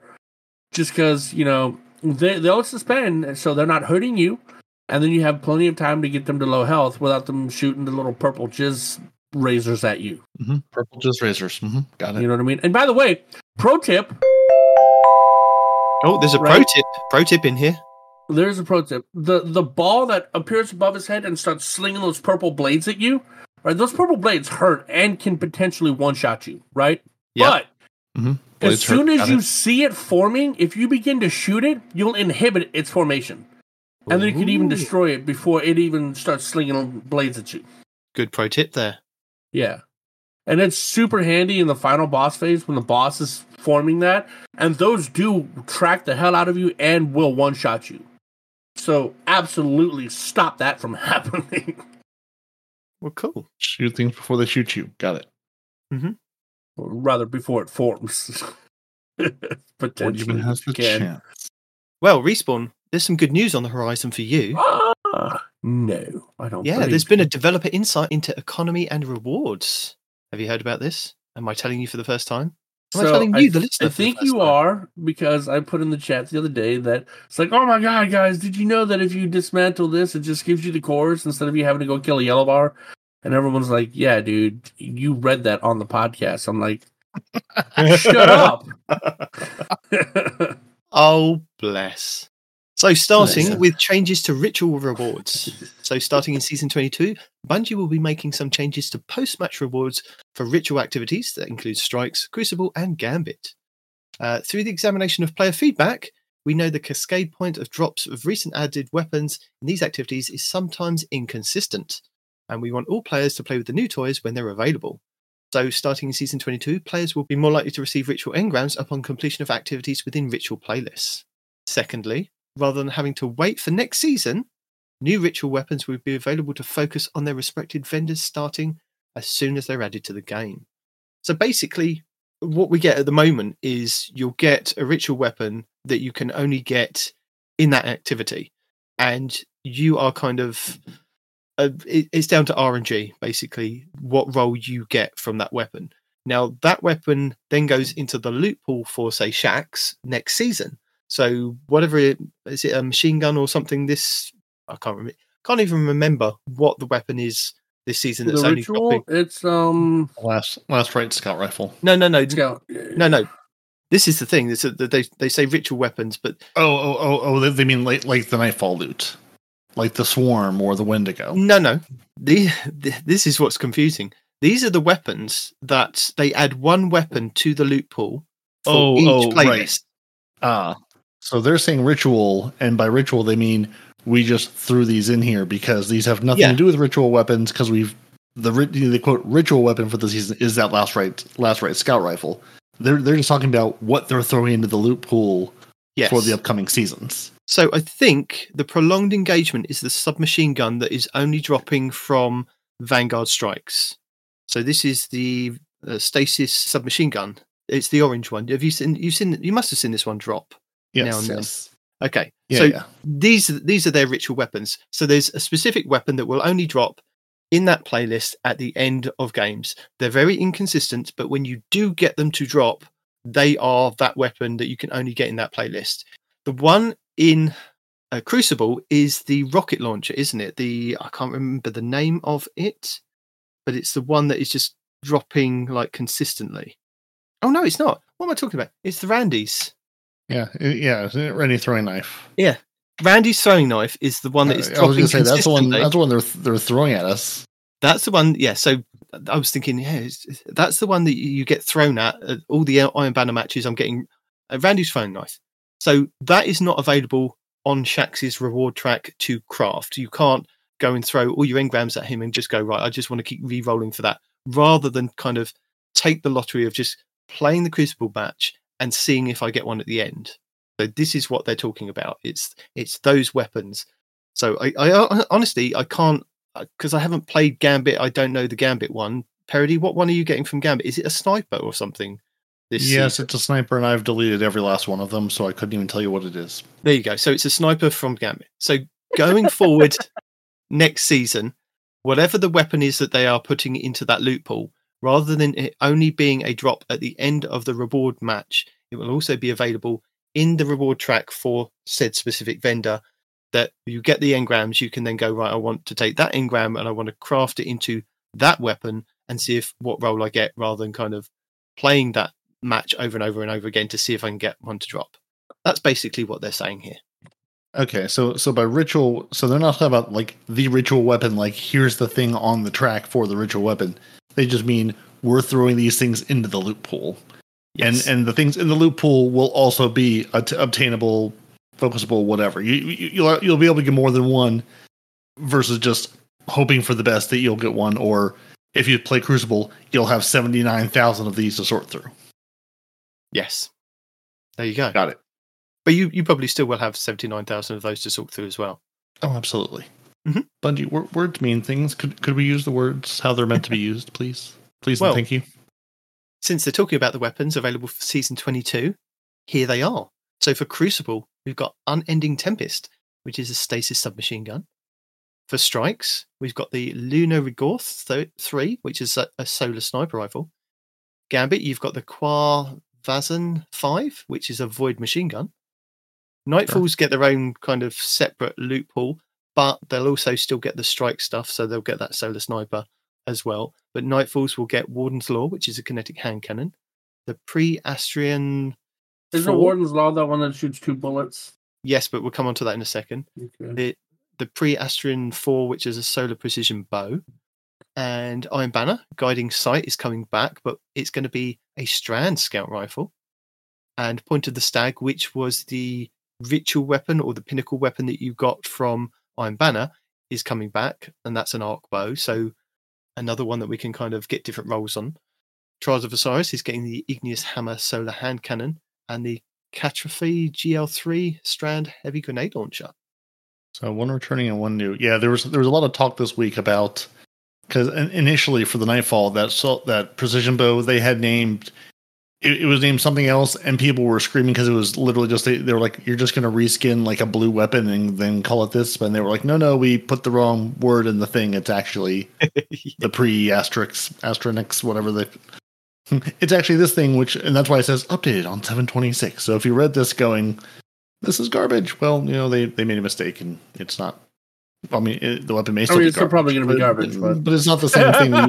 it, it, it, it, you know, like it's not whatever blue weapon or whatever it was that they were saying at first. Hey, it's just this exact same weapon name. And they actually call you out, Respawn. They say you'll notice right away that we're bringing back a certain type of hand cannon and actually making a new archetype, something that was actually alluded to in our previous Developer Insight article. And they've got more information to share about this very soon, as soon as in the TWAB the next day, basically. But before we get there, we're gonna we're gonna make Respawn a little bit happier. We have new Masterwork material caps. I did see that. Yes. Have you ever lost a stack of golf balls, Respawn? Shut yes, you have. And I, I've seen a, I've seen a lot of people moan and complain about this that the old cap they say is ten, but we all Mhm. know it was forty because if you had ten on your inventory and you had thirty in each postmaster, that makes forty. But the new cap on your character is going to be thirty. But there is a caveat to that. So these It will the, no longer drop into the thing.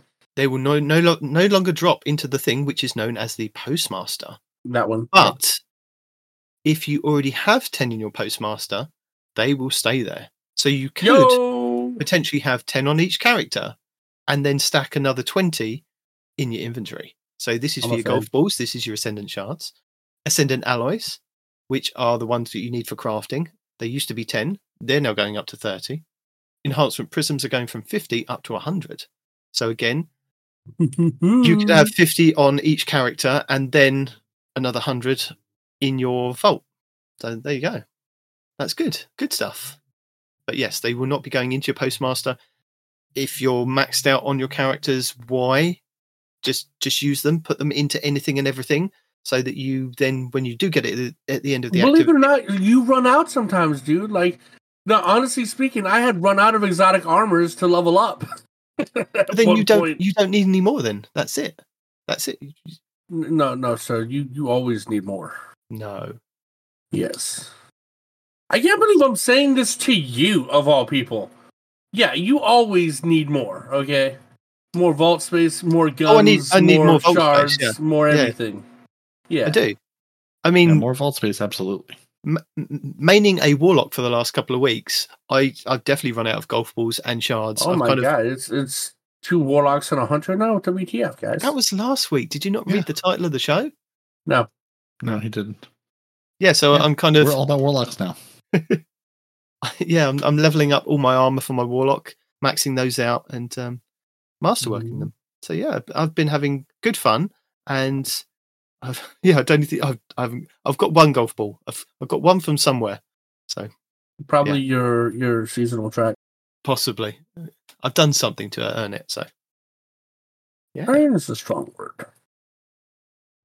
But that you know that does bring us on to this week in Destiny, or this week at Bungie, as we still like to refer to it as, for the twenty seventh of July. Mm. Now, Peroty and I did tell you about all the stuff last week, so we're not going to go into that. But for this week, Bungie are diving into raid date and time. There you go. There's a raid date and time for the upcoming reprise raid. Veil containment behind the scenes. And let's talk Warden's Law, which I know Respawn is going to be excited about. If week- they fix it, no, honestly, if they No, fix it, they could they- be excited. it- They gave it an entirely new archetype, which I was trying to f- remember what week it was where they talked about. You know, th- they basically created an entirely new, you know, subfamily of hand cannons for the Warden's Law. And I was trying, I, I can't remember when we talked about it, and my search skills are failing me. But yeah, we've got that coming up. It's week two of Solstice, so let's go. Economy overhaul, which we've already kind of talked about, plus a nod to Dead Man's Tale. Time to vote on the map, and I think we've already voted on the map, so that's already gone because there's trials up this weekend, unless it's for the next week. I think it was for the next week. Oh, there you go then. Maybe we- we still got time to vote for those. And there's a win for accessibility, uh, art of the week, and movies of the week.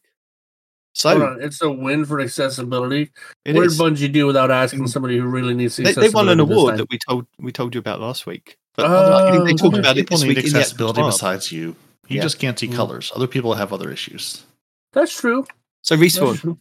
I need you to save this date. This date is Friday, September 1st, 2023. This is going to be the date that the reprise raid comes back on. Now, I know what you're thinking. There's a lot more games coming out on this day. I, I believe that there's a game called Actually, I wasn't thinking that at Starfield. I don't pay attention to that. Starfield, maybe that, that I've heard people talking about is for early access is also coming out on this day, which is a reason why maybe Bungie have kind of plumbed for this day rather than before, because this is ten days after the new season.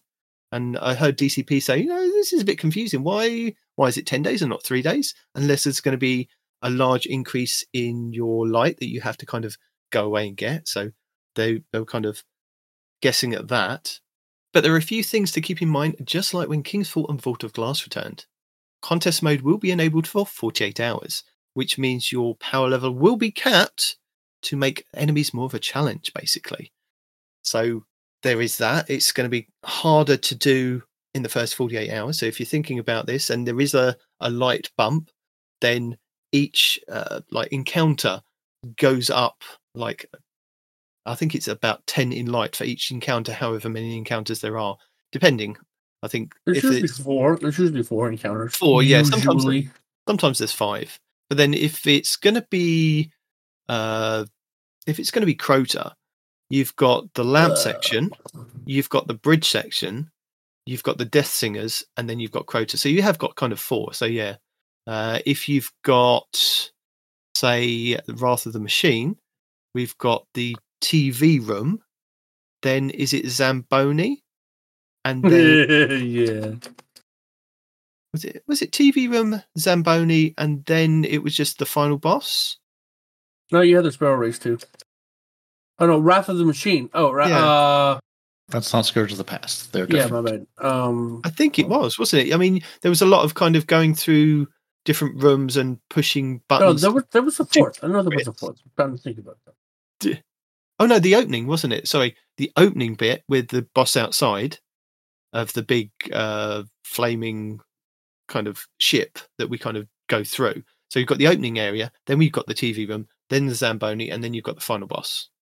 So yeah, there's there's kind of four encounters, I guess, with that as well. So yeah, four. But anyway, we don't know what it is. It could be Leviathan, could be Crown of Sorrow, could be Scourge of the Past, could be the raid layers, all tied into one. We just do not know. But clearing the raid with contest mode active is the first step to accessing challenge mode. And then you can select that from the director, and there's going to be secret triumphs because they're not going to tell you about it beforehand. So completing the What secret is the point of that? because you have to guess at what the mechanics are. This is the kind of It's a secret. it's a secret. So completing the secret triumphs will consist of a curated list of challenges that must be completed in challenge mode. Will be how a fire team can snag the world's first title and get that sweet, sweet belt. Uh, we all know Saltagreppo is going to get it, or, or was it? No, he didn't get the last one, did he? No. No, he did not. No. Oh well, Some uh, no names got it. yeah. To enforce the triumph requirements in challenge mode, your fighting will wipe if you fail to succeed the conditions during the encounter. So you'll know if you're doing it wrong when you get wiped. So it's a handy little help. Are I we going to be doing this I don't day know one? if that's a help at all. We wiped. What happened? I don't know. what did we do wrong? I don't know. What did we do right? I don't know. so normally this goes live at reset on that day. Although I do believe one time they did delay it for an hour, but they haven't given us a time for it. So it could be at reset because I think last time we had the Root of Nightmares when that went live, that went live at reset, which was quite nice. It just kind of all rolled into it was very smooth. So yeah, we could have that. And if it's a reprise raid, there might be a lot more people trying to do it because if you've been around since Destiny 1 and you know those raids, or if you've been around in Destiny 2 and you know those raids, because we don't know which one it is. Does anybody even remember what weapons, if any, we got from Crota? Yeah. I, I don't. Oh, Not even a little. you got the Black Hammer. But you can't have the Black Hammer now. No, not really. You got, uh, was there Oversoul Edict? Yep. Oversoul Edict. There you go. The Abyss Defiant. Abyss Defiant. The Glowhoo cosmetic, most importantly, for Oh, hard mode clears. Glowhoo. I love a bit of Glowhoo. Um, Uh, he's laughing, Was- but I did. I loved a bit of Glowhoo. wasn't Necrochasm? Wasn't that Necrochasm quest part of that? yes, The, Necrochasm. the Husk of you- the Pit Necrochasm Yes. thing. That was that auto rifle that started off as a white, wasn't it? And then became Yes. exotic. Yeah, It, it was a 900 RPM, wasn't it? Auto rifle. it A was bit like the. thing. A bit like the auto rifle we got from Trials. I can't remember the name of that one. That one was a really cool one. I remember it looking a lot like the um the poison submachine gun visually. Yeah, but yeah, Abyss Defiant. Your your, pri- your primaries were Abyss Defiant, Word of Crota, Oversoul Edict, the Fang of Ir Yût. Yes. Specials were Light of the Abyss, Swordbreaker, and Black Hammer. And your heavy was the Song of Ir Yût and the Hunger of Crota. So, So- so, very hungry. So to get the necrochasm, you had to go into the you had to get a husk of the pit, which was a white weapon to drop in the open world. And it was you got it mainly if you went around and found these knights that were kind of just sitting around the cosmodrome. Once you got that to drop, you then had to level it up to the next point, and I can't remember it was it was it was it was a, a green weapon, and I can't remember the name of it. Anyway, the, the, the, the- the- yeah, it- there was a whole exotic quest line of yeah, getting that to drop and then going and working through, and it would change weapons and change types, and then Crota was part of the. Yeah, it went from white to of the end of blue to purple to exotic. You had to Yeah. f- you had to fight Crota multiple times because you needed a crux of Crota to infuse into the weapon to turn it into the exotic auto rifle. And I can only tell you what it is on Destiny Light Manage, but it says an RPM of 100, which I think is way more than a 900 RPM uh, submachine gun at the moment. The impact was two because it fired so fast. Had a range of 14, stability of 82, reload of 76, aim assist of 65, and its exotic perk was Cursebringer. With kills with this weapon trigger a Curse Thrall explosion, which was pretty cool. Mm-hmm. Oh, and is that where that where? And it made that little Was- the thrall exploding noise as well when you got a kill with it. Yep. Was Dragon's Breath part of the part of the loot table? Wasn't that like a random drop out of there? No, I think Dragon- that was just No. a random world. Re- Okay.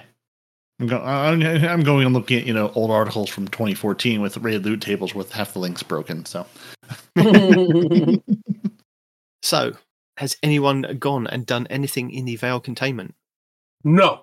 I, I I went to it once and then realized I had my sound off, so they were talking to me and I wasn't hearing anything.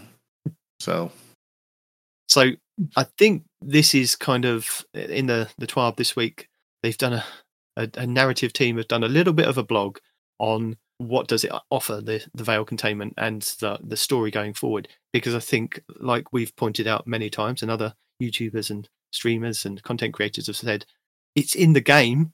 Go and listen to it because it will tell you more of the story. And I think the final part of it had something to do with Maya Sundaresh and the future war cult lady, which I can't remember the name, um, that's the one. And there was a lot of kind of law implications for that. It's a bit like I heard people kind of compare it to the gunsmith and who was the gunsmith guy from Deepstone Crypt? Ana Bray's father, grandfather, Clovis Bray? Clovis. You know how Mhm. Clovis and the gunsmith are tied of Well, the gunsmith is Clovis. So with yeah, this is Yeah. this is very similar. So Okay. go and check out the law and the veil containment on Neomuna, bottom left of your screen. Big badge. And I think now that it's kind of been out for X amount of weeks in the season, you can just keep going back and going back and going back and listening to the dialogue to find out the, the information if you want to. yeah, it, yeah, and it's, it's just basically going to and it's it's pure narrative. You'll you'll you'll zone in, and it puts you in the room basically right before you get to the Calus. final fight in the yeah to, to Calus in the campaign. And you walk up with the terminals and hit play, and you listen to audio. Like there's no fighting, there's no mission, there's no quest. It's it's purely go and listen to this. Mm-hmm. And for season 22 and 23, there will be more additional entries to unlock. So there's going to be more story to be available. You know, Bungie, there's this there's this medium of storytelling using audio that that I think I think you should look into. It's it's really exciting. It's it's new and, and upcoming. Called podcasting. You can take these audio files and then put them out for people to listen to, and then We could do that. They can find them and listen to them, and, and it'll be good times. We could do I, that. I really think you should look. It, it's sort of like radio, but you need less towers. Oh, okay. It, it, little, little things like this. It's like I understand you want to put them in the game, but I'm like Bungie. I would absolutely listen to this, but I'm not while I'm playing your game. If I'm playing your game, I'm going to go play the game. So are, are you asking Bungie to make a podcast? I'm I, I'm asking Bungie if you're going to give me audio snippets of things. Let me load up the Destiny 2 app and play those audio snippets. E- even if it's things I've you know f- you know make me go find them in the game first, fine. But like let me listen to them not standing in this room in the game. That's all I'm asking for. But it, it's funny that he says that. Bungie actually did have the Bungie podcast, which uh, their last one was back in November 2017. And I think that's just before we headed into Destiny 2. But before that, they would kind of do one sporadically every like month or couple of months talking about the game. And it was something that they kind of wanted to keep going. And then they kind of just stopped. So maybe, yeah, Peroty's right. Start your podcast back up. Get somebody on it. Get Mercury's can catch you. They know how to do a podcast. Yeah. If, No, no, no, I was got like, if if only you had somebody there with some, you know, if only you had, you know, people working in the company who had, you know, I don't know, audio experience of some sort of. It, it's a pity you don't have any of this, Rosie. I mean, Mhm. seriously, it's like this is just my my ongoing call for you know, give me ways to engage with the Bungie storytelling that's not standing in a room listening to people talking to me in audio. Like, let, let- let- I would happily listen to all this, but not while I'm using my limited playtime. That's all. That's all I want, Bungie. I would listen to your story, but you have to give it to me sometime out somewhere outside of your game. Yeah. In the TWAB. Solstice is in its week two, so make sure that you go and get your Strand rocket launcher, the Crowning Duologue. Respawn, is this something you've kind of been looking at? Because we were talking last week about potential rolls for this, or maybe it was the week before when you were here. I got a pretty good roll, but I don't know if I got anything close to a god roll. Well, I got the roll, one of the rolls that I wanted, which was chain reaction with auto loading holster. Because it is a precision frame with the small auto tracking missiles, I've got kind of the target lock auto, like, yeah, locking onto people. So I don't need one that that's got that in it. So I can go for damage and then auto loading, so I can stow it and then it's back out again. So yeah, I'm I'm, I'm holding on to that one. The blast radius is 50 and the velocity is 46. So it's not, as people were saying, it's not amazing, but if it's tracking, it's going to do something on the person. So I'll keep it for now. But yeah. I got an ad clear version where if I kill a bunch of people, I start to spawn the uh, little threadlings. yeah, So yeah I'm not, not concerned about that one. But moving into Warden's Law. Yes. How are they changing the archetype Yeah, so it's not so trash anymore? yeah. So, so Warden's Law back in the middle of June. So in the in the 12 for June 15th, 2023, they detailed that it's going to become a heavy burst hand cannon. Change the Warden's Law legendary hand cannon to be the first member of our new subfamily, the heavy burst hand cannon. This fires two round bursts and is overall much more satisfying than the previous version, while still benefiting from some of the unique properties of the original. oh, I hate the way they said that. So that's what they said then. Do they say anything different now? Well, it says the initial version of the new Warden's Law pretty much had it become a legendary version of the Crimson, complete with a three round burst. No way. But minus No, the no. healing on kill. Uh, no, this is what it was originally. And while they felt that was fun, it never felt right. Because it wasn't a legendary freaking version. First of all, It- it had two round bursts, not three, right? No, no, but I think this was when they were kind of uh, changing it, and they didn't want to take that away from Crimson itself. So they went through several variations. So the second thing is instead of each bullet having its own damage, you had the overall damage of the gun, and that was divided between each round, right? So you had to land both of the rounds to get the damage that the gun specified.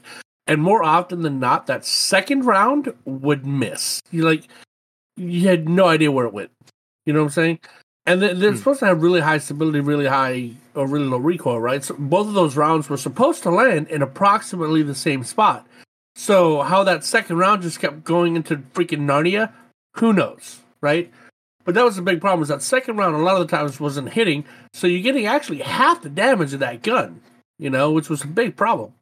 And then of course there's a two round burst, and you know the, the way they did the damage with the two bullets was was dumb, you know.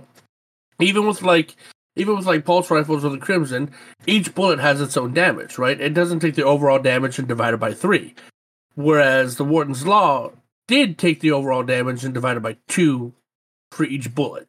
You know, and it was th- it was a Yeah. cool idea, but in practice, the gun was very Well, uh, I think they're still going to stick with the cool idea because they said they've gone through various different variations of it before settling on a two round burst with a slightly longer delay between shots than normal. So, normal burst fires at 900 RPM. This one fires at 600 RPM. so they've made it worse.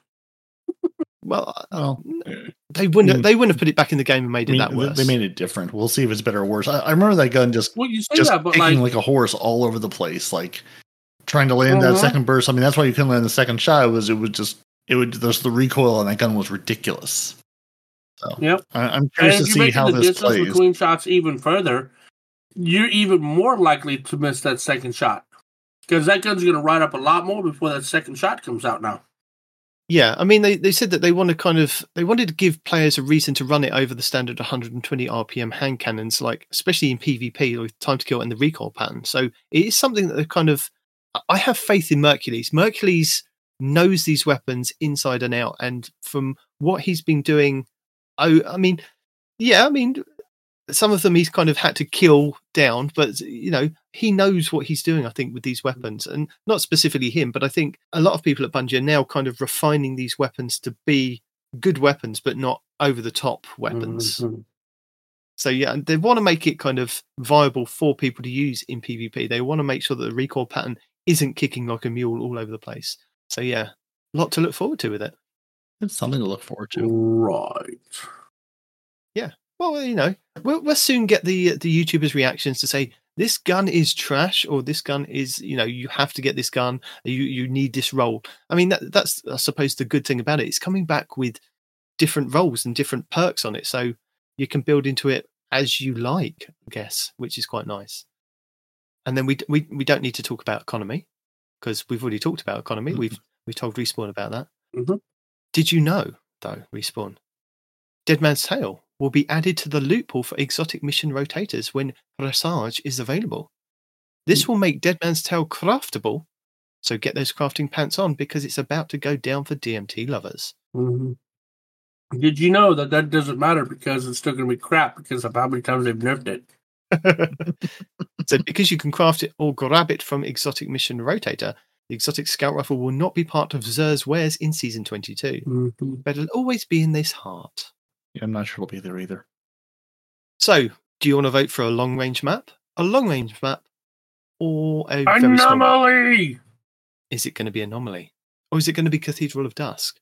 Or Vostok? Cathedral of Dusk sucks. I don't even play PvP, and that one sucks. The one in the middle sucks. I don't even play PvP, and that Vostok one doesn't sucks. suck. The one at the Does end not. is amazing. Okay. So you can cast your vote for, from August 1st to August 2nd for those who have registered for the official Bungie emails. And doesn't get their emails deleted by somebody else in their household. Yes. So, and Peroty and I did talk about it last week that uh, Bungie did win an award for accessibility from Games for Change, Cool. and they do detail this in a live stream from in their TWAB this week. So if you want to check that out, go and check it out. But I'm going to hand it over to our player support team, Peroty, for our latest player support update. Well, we do indeed have a report.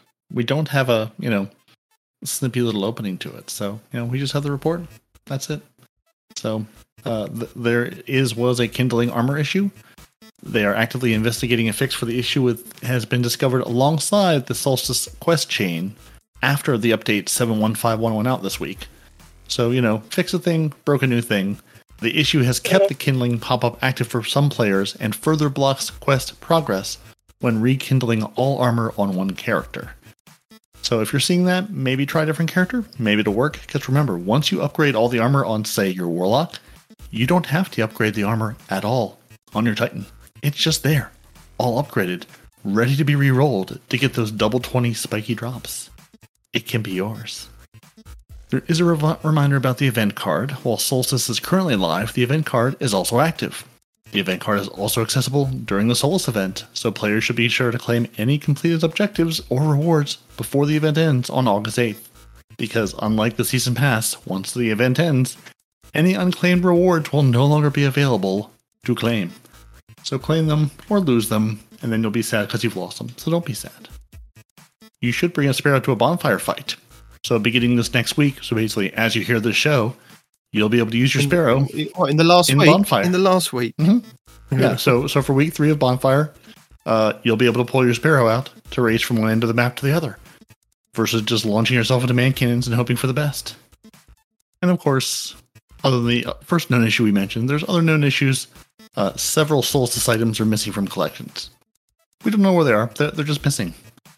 They have um, identified and temporarily turned off performance optimization that caused flickering for some transparent objects on the NVIDIA 3000 and 4000 series cards. They are investigating a permanent fix for all players using those cards, but they do anticipate minimal impact to overall performance. So if you're on PC running NVIDIA 3000 and 4000 series cards and seeing flickering, um, yeah, that's probably why. The Solstice Challenge in the hot seat is not progressing from all Neomuna activities. No, it is certainly not. Players can still complete this objective by completing Lost Sectors or the Hypernet Current Strike. Also, Terminal Overload works because that's how I was, able to get mine finished completely.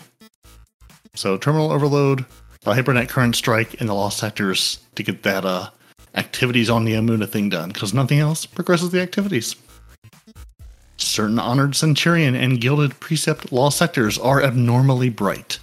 So the future is bright, grab your shades, and then you'll be good to go. And due to an issue, they have temporarily disabled bolstering, here you go, respawn, bolstering detonation, focusing strike, impact induction, and momentum transfer armor mods. All of those are disabled currently. And that's it. That that's all all that's broken. Just our, you know, mod collections, uh video and uh Neomuna being Neomuna. Game. Yep. So that's it. Players just can't even access them because you know. Yeah. Mm. But somewhere in the distance, ACDC's Thunderstruck plays. For our movies the. Thunderstruck. And there's a movie of the week with uh, hunters doing hunter things. And oh, oh, not there's there is certainly some art of the week. I will I will leave it at that. There there is there, it exists. It is present. it's a scream with a face. It is nightmare fuel. And that's it. Both things can be true. Yeah. Until next time, hippie should go. And uh, there's a kitty cat. Is a kitty cat for the hippies? Maybe I don't know. Hippie wrote the twab, and there is a kitty cat, so you could say that. Wouldn't be wrong. Mm, fair enough. Well, gents, uh, apparently that's it for this week. Sorry about the stream. I don't know what's going on with my router. Uh, but um, Why, no, why is it the no, end of the no, no, stream? wait, wait, no, wait, wait for him to there's remember. more. I, I'd, I'd like to discuss something with you guys before we go. Okay, fair enough. So, I've been listening to a hell of a lot of stuff in the last week. Destiny Congrats. stuff, anyway. Well, we've talked about it, and everybody, everybody's talked it to death, and nobody has hit on what's coming after the final shape. Now we we've talked about it, and Mm-hmm. we've it's been thrown around in the community that maybe the Vex are the big bads at the end. You know, they they swoop in at the end and go, right, we've seen who who the winner is out of the U two, and we're going to take you out, and that is going to be the big bad going forward. Now, stay with me on this one. It came to me like lightning in a bottle. You had It an just- epiphany. Oh. I ah. had I had an epiphany that nobody else has kind of thought about. Now, we've talked about this about maybe facing warlords, iron warlords, going and seeing how you know the vanguard was created. We'd like to see TV shows, we'd like to see movies, we'd like to see this, we'd like to see that. But what would happen if that was the game going forward? What happens if the Vex swoop in at the end of the final shape and they quantum leap us. That would be amazing. You think about it. They swoop in at the end of the Light and Dark saga and somehow transport us across time, space, and timelines. So it doesn't necessarily have to be our timeline. We, we could be put in the past, we could be put in the present, like a, an alternate present, at futures. You know, our guardian is the key to bringing, the, the, you know, an end to the Vex. So they kind of click their fingers and we're out of the equation. And then for the next 10, 15, however many years Bungie want to kind of pursue this quantum leap thing. Because let's face it, they made several seasons of Quantum Leap that just kept going and going and going, and storylines just, you know, jumped into a different person and that carried on. You imagine playing for like a whole year of back in, in the Iron Warlord era, and then the next we get we've we've completed that bit. We you know the Vex have gone. Oh no, we, we'll have to, you know, or we're chasing them through time, or something is happening that the Vanguard are helping us kind of like Al did navigate us through to get us back to a point where we can defeat the Vex. I think that would be amazing. I think it would solve so many problems for Bungie.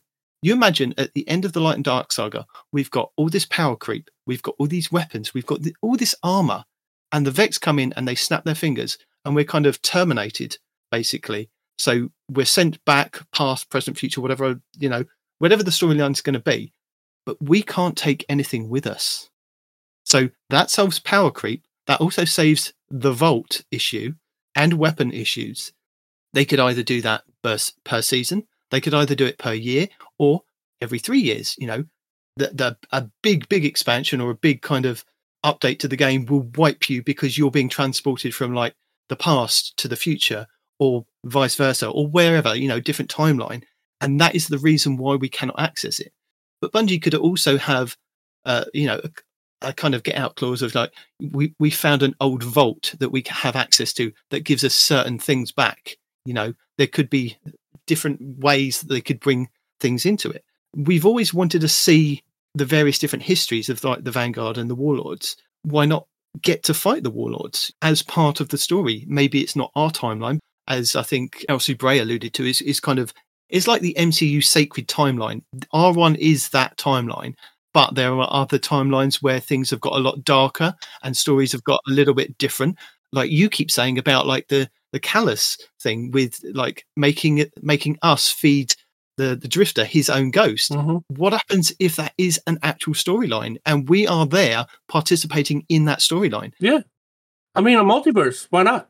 You know? why not i mean it's it's been around for a while nobody has mentioned it but if if they if they somehow kind of are able to quantum leap us so that we cannot take anything through to a, a, a season or an expansion so that that kind of keeps that power creep and that the, the that could be that, that could be what the, the the the the witness is doing inside of the traveler.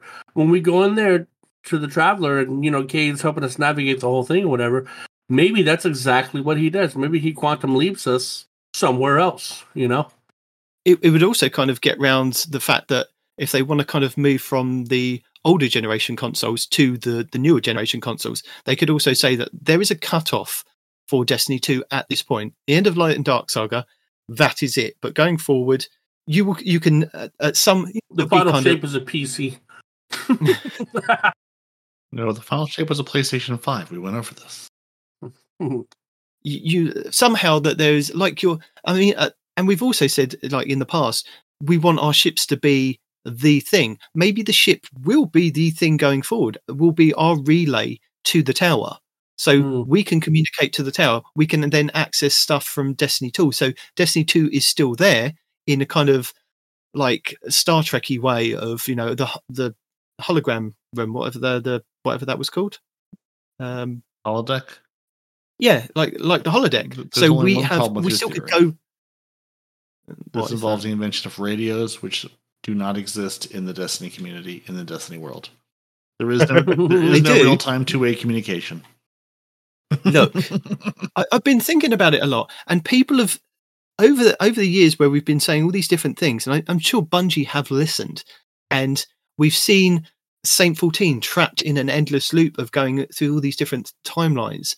We we had to run through those corridors of time to kind of rescue him and figure that out. Osiris as well. We we had to go through those different branches to then rescue him and bring him out of it. It's it's in the game, and nobody has kind of touched on it.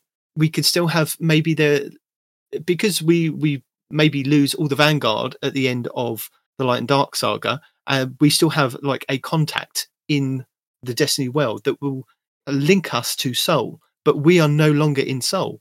I think this also gives Bungie the opportunity to take us out of Sol and give us new planets. So if the Vex move us somewhere in the future, past, present, whatever, and they take us across the solar system to fight in a different area, it also gives us, or also gives Bungie the opportunity to still give us the same enemies that we have fought, but in Mm-mm, different no. variations. I want Bungie.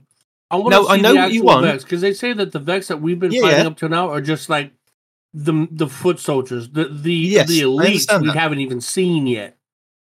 But it will also give Bungie, if say for instance we are transported back in time, we would still then have to fight a Cabal race that are no longer our friends at that point, or a different timeline where the Hive are like super race of Hive. The, you know, you, you imagine a huge stomping thrall coming towards you, a bit Mhm. like we had with that silly poker art, but in different variations. that remember, Mithrax wasn't always a good guy. There's his evil arc we could also go through too. You know what I'm saying? Exactly. There are so many different variations, and Bungie then don't have to follow.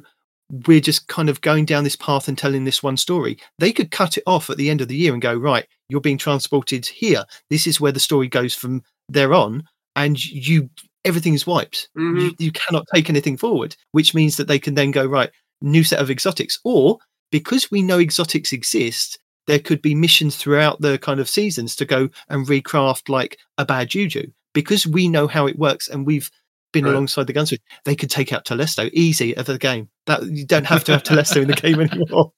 You know, and, and, and if we don't have a communication sidekick named Sam Beckett, missed No, Al. opportunity. Al. Al, Sam Beckett, I'd be happy with either. Yeah, but because I think Oh, we I would think- be. Oh, the Guardian's name is Sam. That's right. We find out that our name is Sam Beckett. And I think that way, if we are transported past, present, future, whatever, different timelines, that light and dark still exist. Travelers and whatever the, the darkness is, you know, the, the widow and the gardener, it still exists in those different timelines or time frames that we still have access to our subclasses. And people are saying, you know, where do the, where do Bungie go from there? With in theory, we'll get another subclass in the the final shape, and then that will round it out. That will be six, you know, three for light, three for dark. But then you think about it. go. But then you think about it. When you look at the light subclasses, and we, uh, I think this was kind of expanded in Destiny One. We we are not stuck with one version of that light subclass. So with like for example the warlocks, you can either bury your sword into the ground and have the well of radiance, or you could be a flying AC, whatever you guys say Oh, it is, self-res. flying through the air, or the old Destiny version. Yeah, you could self-res. They could bring that back for a whole season, a season or a year, trial it out, and then if it's the wrong thing to do, sorry, you, you're not in that timeline anymore. You imagine it, but then, like uh, Titans, you can either be a bubble Titan or you can run around with your shield or throw your shield. There are two different versions of those.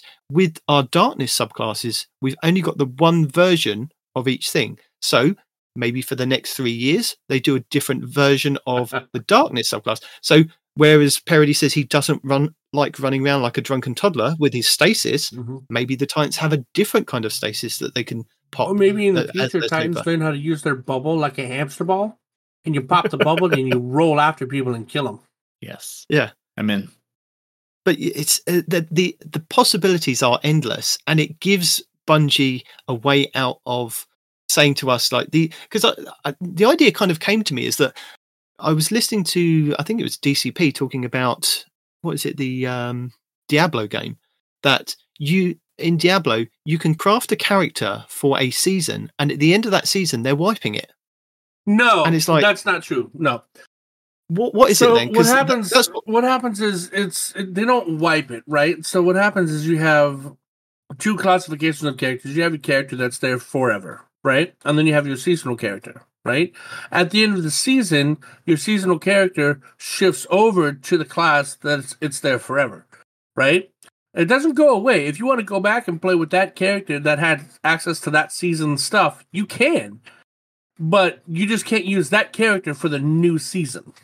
You have to create a new character yeah for the new th- season. that's that's what it was So and i they're was thinking the entire character season over season, basically. yes. You you Yes. you can still use it, but you can't use it going forward. Okay. in the new season, yeah. Yeah.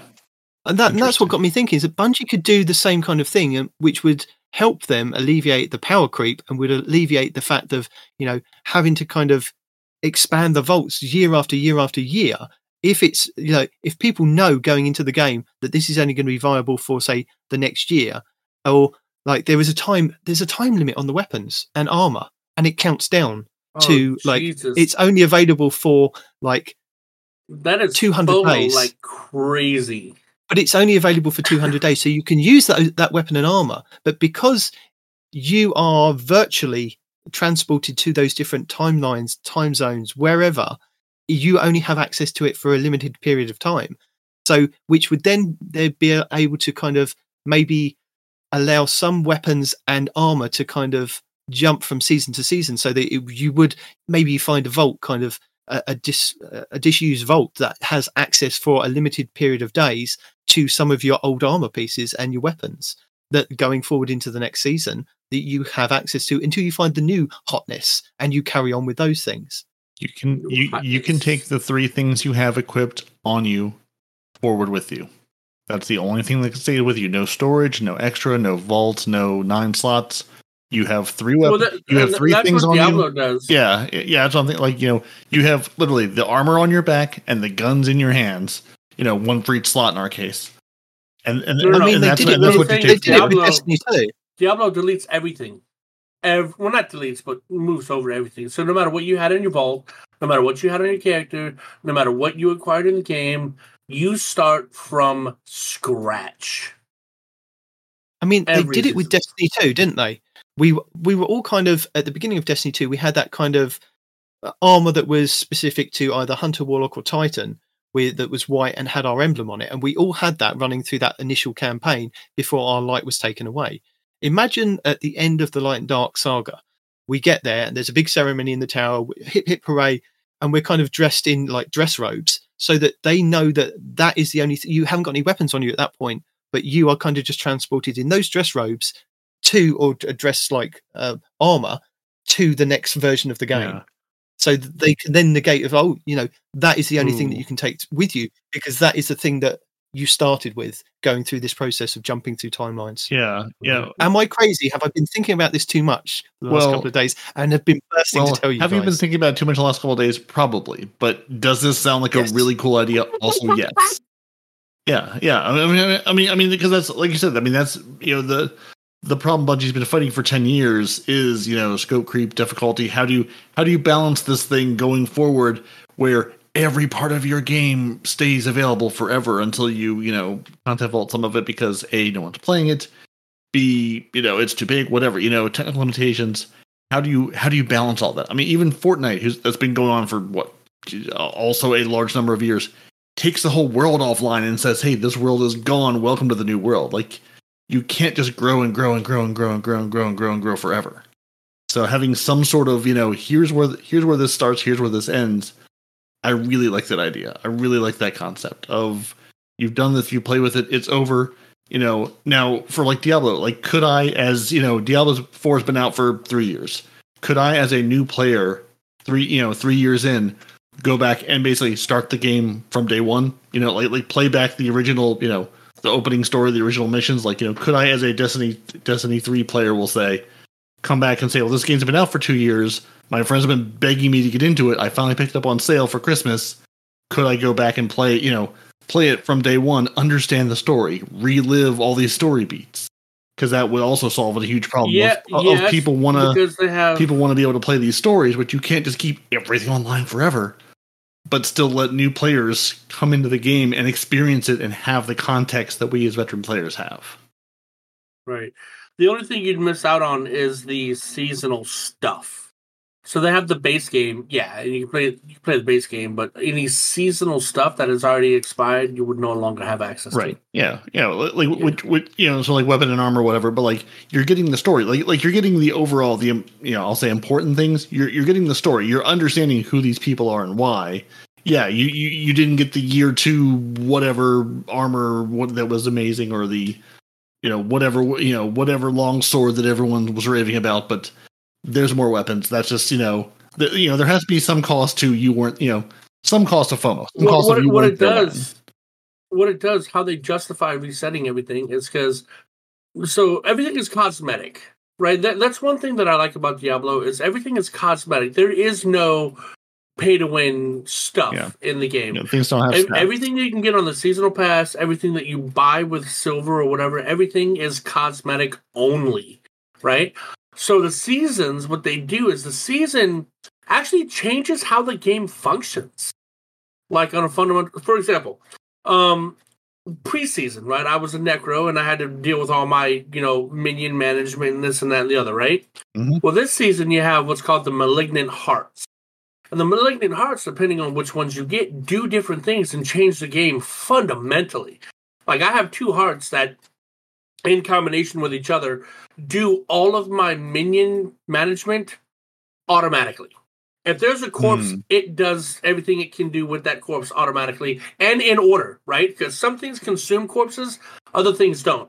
So the things that need a corpse that don't consume it, it does those first, and then it does the thing that consumes the corpse last. So I get all of my functionality for corpse uh, management automatically. Yeah. That so dramatically changes how you play the game. yeah, so so so basically quality of life. I mean, you're talking about just I can play this character and now I can play this character better because the things that were manual are now no longer manual. Yeah, I mean, I- this yeah, season, but every season's going to change how it works. Well, right, know? right. Yeah, I mean, honestly, I would I would love a game. I mean, I would love if Bungie were, you know, giving me the game, giving me, you know, you know, the same crop of weapons armor, you know, or or whatever, you know, or a limited number of weapons and armor. You don't get 70 new things each season. But my but me playing the game gets better year over year. I would love that. I would love if this game was, you know, quality of life increases and less time on super time limited things when, when they you know I I mean like like the activities I would love to see them put you know like we've said before put less time into the 3 month only activities that are never going to come back and dump those invest the time into these seasonal activities we're going to get every year like yes it's a time limited thing at 3 weeks you know out of the year we get solstice but make solstice something worth looking for looking forward to make it something people go, oh, it's solstice time. There's a reason to play this, not, oh, it's solstice. It's going to be broken and it's going to have the same thing as it's been the last four years. Like I would, I would love to have the investment be in the longer, you know, for longer term parts of the game and those quality of life increases. I don't need, I don't need new guns, new armor sets, new this, new that. Give you know, give me a couple new seasonal things to chase. Give me some new armor or weapons or whatever or do every other season. Have an armor season, have a weapon season. Like I don't need all the things all the time because then everything just becomes a little bit meaningless. Because we all have our favorites. I would much rather Mhm. see them invest in the game and those quality of life changes and the bug fixes. You know, you know, put your money there, not just hey, we made a really cool activity you're going to play for three months and then everyone's no one's ever going back to because you can't or because it's leaving the game. Yeah. Well, that's what I mean. Like I said, I mean, our ship could be the virtual interface to connect to Vanguard Ops. So we still have access to the Vanguard Ops. We can still play Nightfalls. We can still play Gambit. We can access a like a virtual Crucible where we can play with like the stuff that we've kind of generated here, and then like we could have events like Iron Banner Warlords or the trials without the Osiris part of it because we're in a different timeline and he doesn't exist or he hasn't kind it isn't the trials of Osiris, which gives Bungie a bit more flexibility of this is only going to be available for X amount of seasons and then when we shift to a different kind of reality, it's going to be something completely different. Or if they like it that, they can call it something different and slightly tweak it. It gives them more freedom of wiping stuff out of the game that is, you know, a, a game breaker or a, a deal breaker for some people and going, right, this is now going to be this. So mm. I, I think it gives them a lot more freedom. You, you could even just add one thing. You, you could add one thing to the game, right? You could add the option, option being the key word, instead of you just automatically being flown to a destination. What if you get a first person view of your cockpit, which changes depending on whatever ship you're using, and you can choose to navigate your own way to wherever planet you're going to go? You know what I'm saying? Just something like that would, Ooh, would I- I guarantee change the game. You know? Now you're saying that there is a reason why they've put that helm in the game. What happens if it's the helm that gets Mhm. transported Yeah. with you and maybe a few members of Vanguard Mhm. that are then trying to like uh, Star Trek Voyager, trying to reconnect back to Earth. Of like, well, we've got some contact, but we're kind of m- miles away, or like in there, there is, yeah, Yeah. That's why the helm's Yeah, there. getting the ship we're going. Yeah. I also just want to hang Yeah. out with Save 14. But but on, honestly, the amount of time they could save not having to test every single weapon every single exotic, every single combination in every single activity and raid and the time you'd save by by not having to go, oh, we released this weapon eight years ago. Let's see how it's going to break the new raid we just released, or oh, it can do a thing that's going to make this super cool mechanic we've made for this boss absolutely trivial. Like not Okay. not having to do all that work on the back end. I mean, you want to talk about just the you know drastically de- decreasing the number of bugs you have to look for and fix, the number of things you have to balance. You could spend so much more time on cool things if you weren't doing all of that maintenance and all that upkeep. So, so check this out. Jumping on your piggybacking on your Star Trek Voyager idea, right? You, Yeah. You're traveling to try. Let's say just try to get back to Earth or whatever, right? And mm-hmm. periodically, you have to stop at these different planets. Hence, seasons. Every season's a different planet, right? And you have to stop to I don't know, uh, grab materials to fix your ship, uh, resupply, get new food, come across indigenous species. Maybe they have weapons that you can get, you know, and like Yeah. things like that. But at the same time, what if the indigenous species is I don't know hostile towards you? Not bad, right? I'm not saying that they're bad, but just just like humans, right? We see you know scary new aliens come. A lot of our military is just going to shoot it before asking questions. You know what I'm saying? So not necessarily a bad species, but just you know like I don't know who you are. I'm going to shoot you, and then we decimate their planet. Hence the raid, right? So, or you know, yeah, or it's it's a, a- planet of like animals, and you know, like I've seen in some of those Bungie arts where they've got those huge frogs that they're riding. Maybe it's like a, a planet of like dangerous animals that you kind of just attack you as you're kind of going through the the the environment trying to do different things. And the way that it would work with the Star Trek Voyage thing is that the planet that we kind of start furthest away from is that we plant the beacons like we have done in Destiny, so that you can still travel back to those planets for that year of we're kind of there's still an aspect of trying to vanguard or kind of Star Trek these planets of kind of making them part of the Federation or or part of the the, the season basically, and then if we're then transported somewhere else, then we, we do it again in those places. And the hostile planets would be the raids or the dungeons, and the uh, non-hostiles could just be you know whatever you know Earth tower something. but they like you could introduce new enemies and new factions you could have we could go against earth factions as well because don't, don't forget dead orbit's still out there in space doing the dead orbit thing We've got Future War Cult still messing about with kind of timey-wimey stuff so we could come up against them there there are like human factions that you could come up against like i said with the warlords how cool would that be to kind of be back in time fighting against warlords in a an alternate past seeing where that kind of it started because they would have the same light powers as you, but maybe in a kind of more raw, unbridled way of kind of a bit like we have with the Lucent Hive, where they can chuck all their supers at you. It's not kind of honed down to the one or two. You had me at riding a frog. I would like to have a, I I, would, was gonna say. I would like to ride a frog, please. I would like I would like to have pets and mounts and or just any indigenous life form. Yeah, or, or, or maybe I should just go play a different game at this point because now I think we're describing other things. But yeah, um, yeah, mhm. No, we we are absolutely describing other things, but we're also giving Bungie a solution, a way out, as it were, right? So they can still keep making content without having to, you know, worry about keeping old stuff. You know, every season is a new planet, or actually, better yet, a new every season, every year is a new solar system, and every Yeah. season within that year is one of the planets in said system. You know what I'm Mhm. saying? yeah. There's there's So yeah. I think I think I mean no matter what Bungie decide to do, I think once the Light and Dark saga ends, yeah, the game is not over, but I think we're going to see some some sort of shift in the way you know in the way they've been doing this because you know obviously this is not sustainable. I mean, it hasn't been for a long time and continues not to be a sustainable way to to build a game you're forever and ever.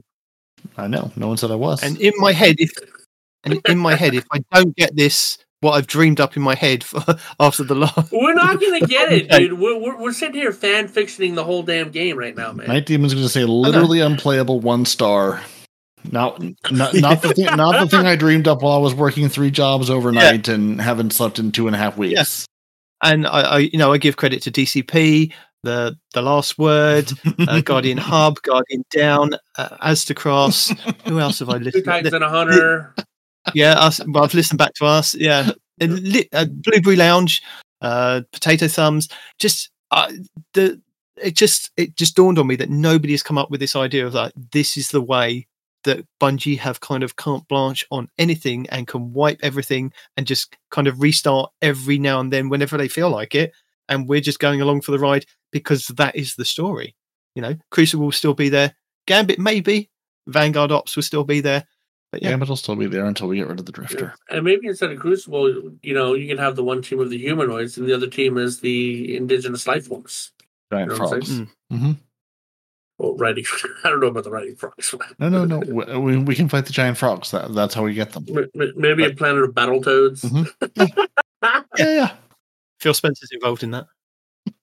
so I haven't got any tips, tricks, guides, and builds this week because, as I said, it's There's nothing. literally Remnant 2 Mhm. um, and Diablo and anything else that's kind of coming out, or people reacting to other people quitting Destiny. I mean, there's been a few kind of things, but I, I will recommend you go and listen to the Massive Breakdowns final podcast.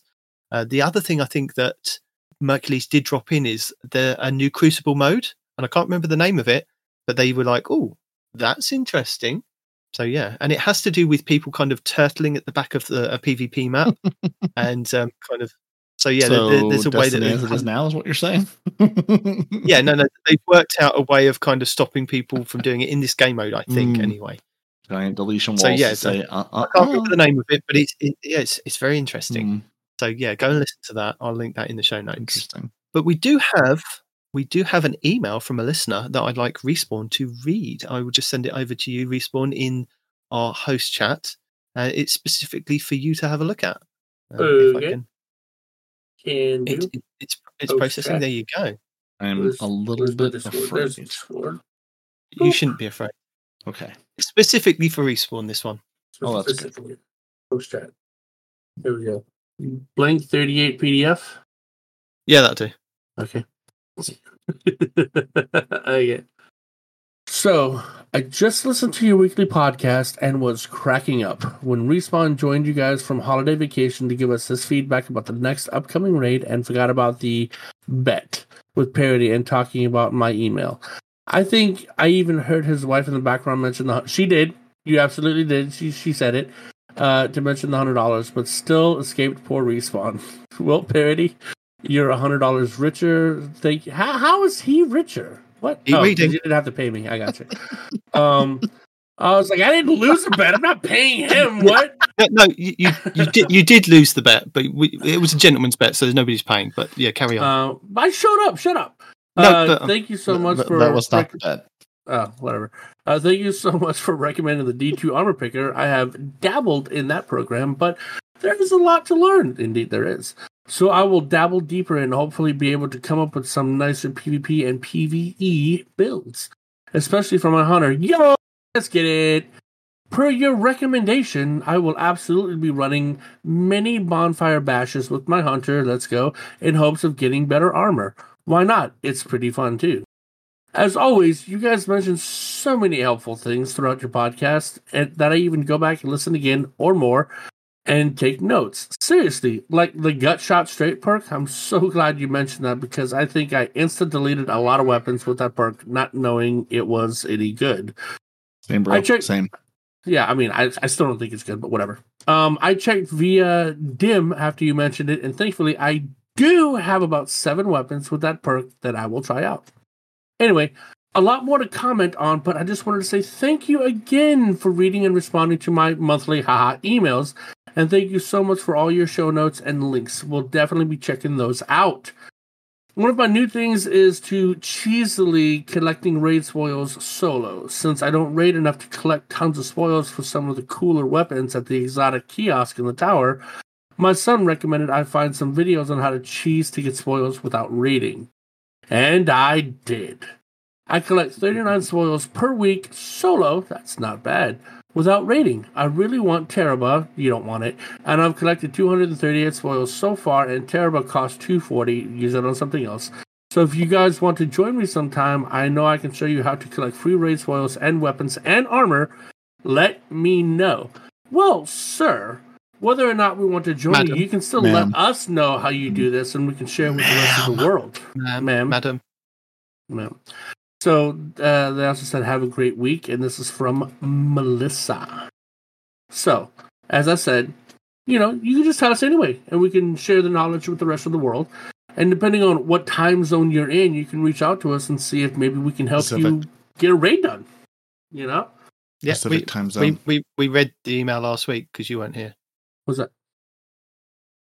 What email? It's okay. What email? It'll all it'll all become clear if you listen to last week. Mel O'Malley's long email about Ah. PvP and things. Okay. But no, but, but thank you, and that's awesome. And that's that's also I I, I I'm glad she she hit on you know the D2 armor picker because that's sort of why we continue to bring up things like D2 Foundry, D2 armor picker, DIM, Destiny item manager. We we've been using them as you know secondhand knowledge of oh yeah I know what DIM is that's of course. But there's always people who are like, oh, e- either either haven't seen the tool or haven't used it. Because yeah, like you open D2 armor picker the first time and you're going, what do I what do I do with this? How? and you know again that's another place. Run to youtube d2 armor picker.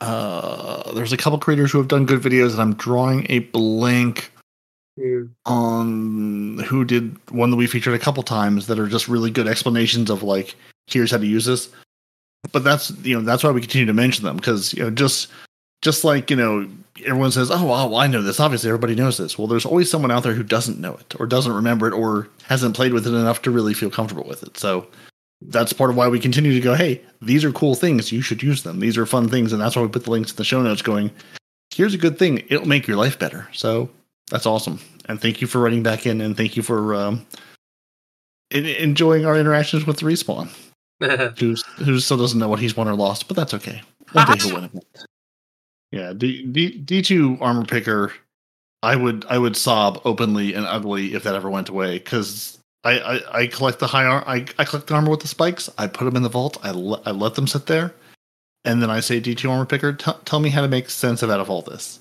If I had to do mm. that myself, no, it, it would absolutely never happen.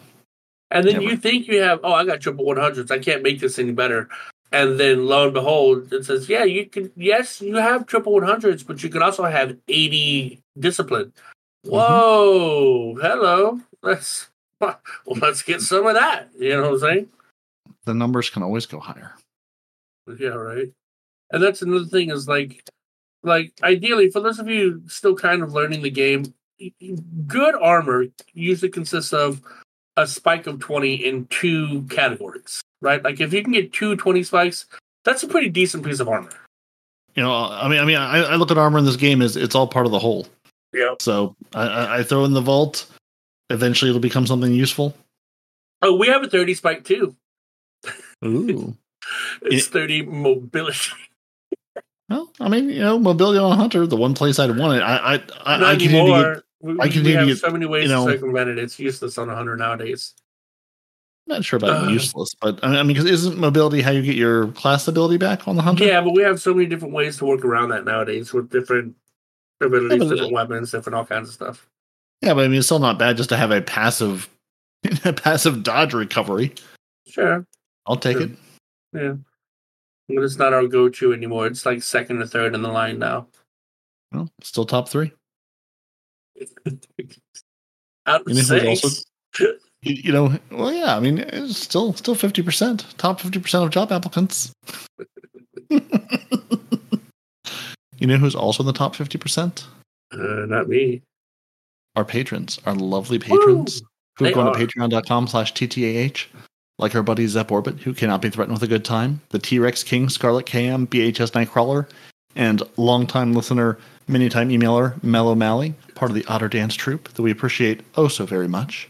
Carver 2782, We Noble, Golden God 1562, basically Salt, Zombie Pops, and Renard Calant, throwing more grenades, because why are you dancing? Grenades, obviously. And then Deacon, May May, you know, she she almost has has a raid team here she could put together with PP Pipe, Dimwee, the Drifters, Driftwood, Space Coin, Dam House. I mean, she's pretty close to a day one raid team there. Deacon Deacon might just take them under her wing and, and you know lead them to a day one victory. And It's hard to say. And so I think I don't think there's any other I, I've watched YouTube this week, but I don't think it was anything Destiny related for the most part. I just saw though that TDT said that they might be stepping away, and, I, and that makes me really sad because I've really enjoyed know, TDT, the Dream Team, some of their like zero to zero to hero PvP videos they were doing about like starting a character from scratch and building it back up and just some of the ridiculous builds offered by their community of just, you know, this is a stupid build, but it's useful. So why not give it a try? So, but I mean, I, I- again, I also get it. It's it's that time of year. So, Night Demon. Mm-hmm. Still there? Excellent. Yep. What are your thoughts on the new uh new Glorbo strat? I I think it's amazing, and I can't wait to get in there and get that new exotic. What about you, Respawn? I don't know what a Glorbo is. You haven't kept up with all the new with, with the new Glo- Glorbo strat in um, the the new World of War, Worldcraft and uh, Destiny Two crossover that everyone's very excited about. I, I don't know what a Glorbo is. It's the new new boss. well, yeah. Okay. You know, It's the new raid boss coming in the reprise raid, the the, the new an Glorbo raid we're getting. Everything. Mm, I see. Yeah, yeah. So that that I saw this week. That I, I don't know if it started in World of Warcraft. That's where I first saw it. Of basically, you know, since the entire world is trying to be eaten by AI, everyone going, "Oh, it's going to take our jobs."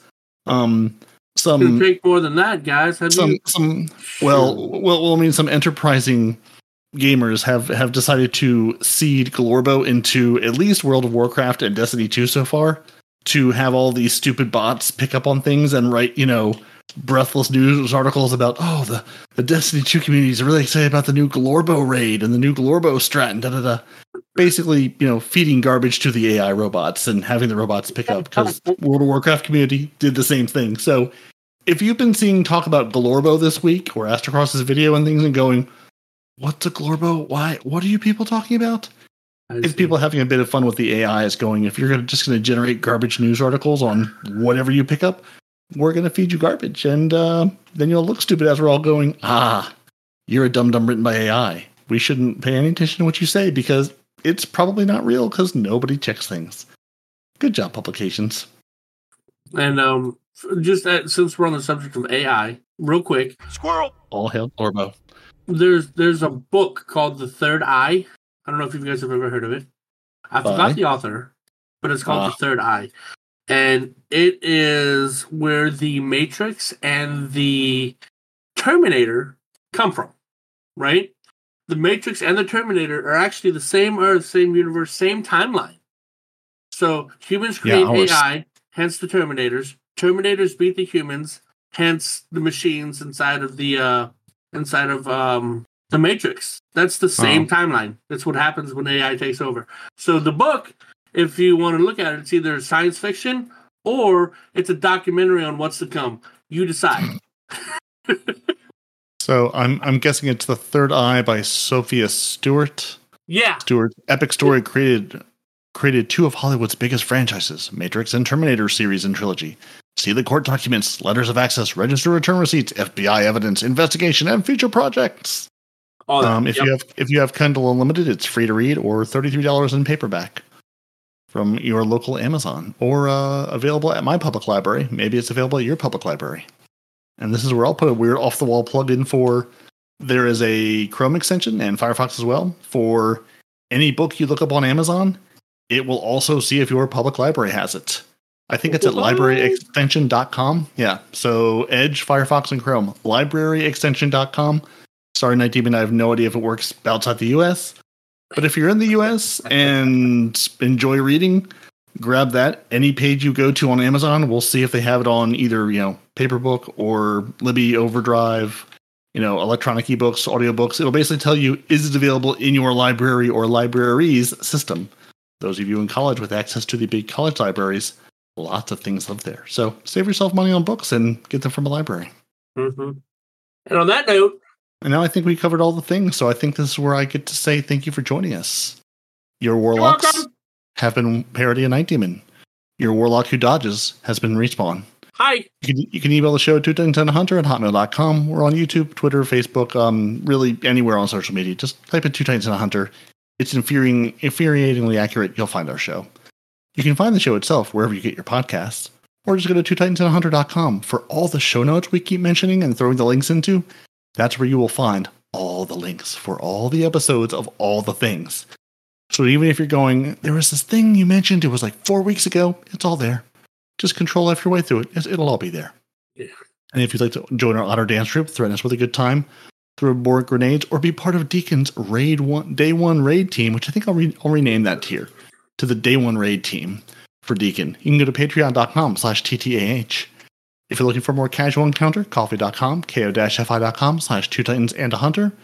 And if you want the thrill of a man standing in a tower, staring off over the city as, his, as he runs his wife to church, twitch.tv slash no one responds in real life. And if you'd like to see what that crazy proper British gentleman is up to, twitch.tv slash two titans and a hunter. And they stream when you hit the button and it tells you they've gone live, that's when they stream. That's the secret. Don't tell anybody else. Dun, dun, dun. And with that, um, any parting thoughts? Any parting theories? Have we cracked the code on what the next 10 years of Destiny is? Yes, yes, we have. Or uh, if Destiny was smart, they'd listen to us anyway. Destiny should Yeah. just hire us. Let look, just let us be a part of the storyboard team, okay? Listen, I, You don't I, like I our tried, ideas, but I can't do things that but- they need. I applied Well, for they jobs. can't at even Destiny, spell their own company's name, so You know, easy come, easy go. and and everybody that's out there, look, look, like Peroty said, all of our links are in every episode of the show. So, as much as I enjoy you guys asking me questions, the the link He- He To doesn't our retain Twitter the information. He doesn't retain the information. Don't ask him is questions. Okay, that's all I know. So stop asking me what the link to our Twitter is because I don't know. I just know it's it's in the show notes. You tell look Respawn, at the show notes. respawn, repeat after me. What? Two Titans and a Hunter.com. Yes, TitansAndAHunter.com. Yes. There you go. See? So so when people ask where do I find this? Two Titans and a Hunter.com. Okay, That'll get you everything. That'll get you all the you show need. notes, two TitansAndAHunter.com. There you go. Boom. Well, I mean that's where the show notes live. So if you if you send people there, it's like sending people to to the front to the ticket booth at Disneyland. What what else is there? Well, it's it's after the ticket booth. So send them to two titans and a hunter.com, then they will have access to all the things. You start there and then it all becomes clear to you. The clouds move, the sun beats down on you, you feel the warmth on your face and you say, "I now have the knowledge."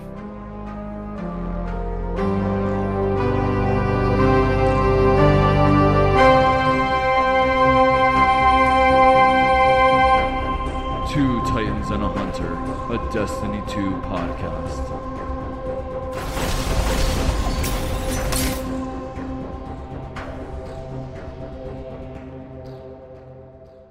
D- uh, Damon, what did you do?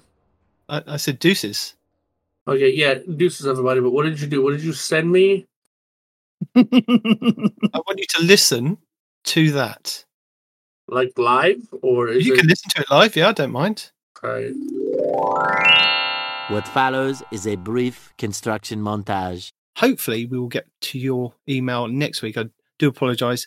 I I had kind of read it. Oh, is this the then bad? Bringing it up. I think this is the bad. Shows. Hold on. Mm-hmm. we will get to your responding to your email next week. Hopefully. I was gonna bring it up this week, but the show was a little long. But It's like real time that I will follow bring it up from the annals of It's in the history. chat. It's right in my face. And if he doesn't bring it up, What I makes will. me laugh is that he didn't but even tell his wife the whole bet. He told his wife I all he had to do was show up. I will wager Yeah. one hundred dollars respawn does To be not fair, he heard Brady. he heard half Uh, the sentence. He, he Really? did, yeah. I- Yeah, yeah, I- yeah, yeah, you're gonna have to pay him now because you've already told me. So I did the showing up week. part. I didn't do the reminding part. Ye- there you go. So we will assign you partial credit for this assignment. partial credit. Woohoo! Better than a zero. Let's go. All And now And on that note, we like have- you said, we have managed to stretch the show into three hours. Bye. Deuces. Deuces.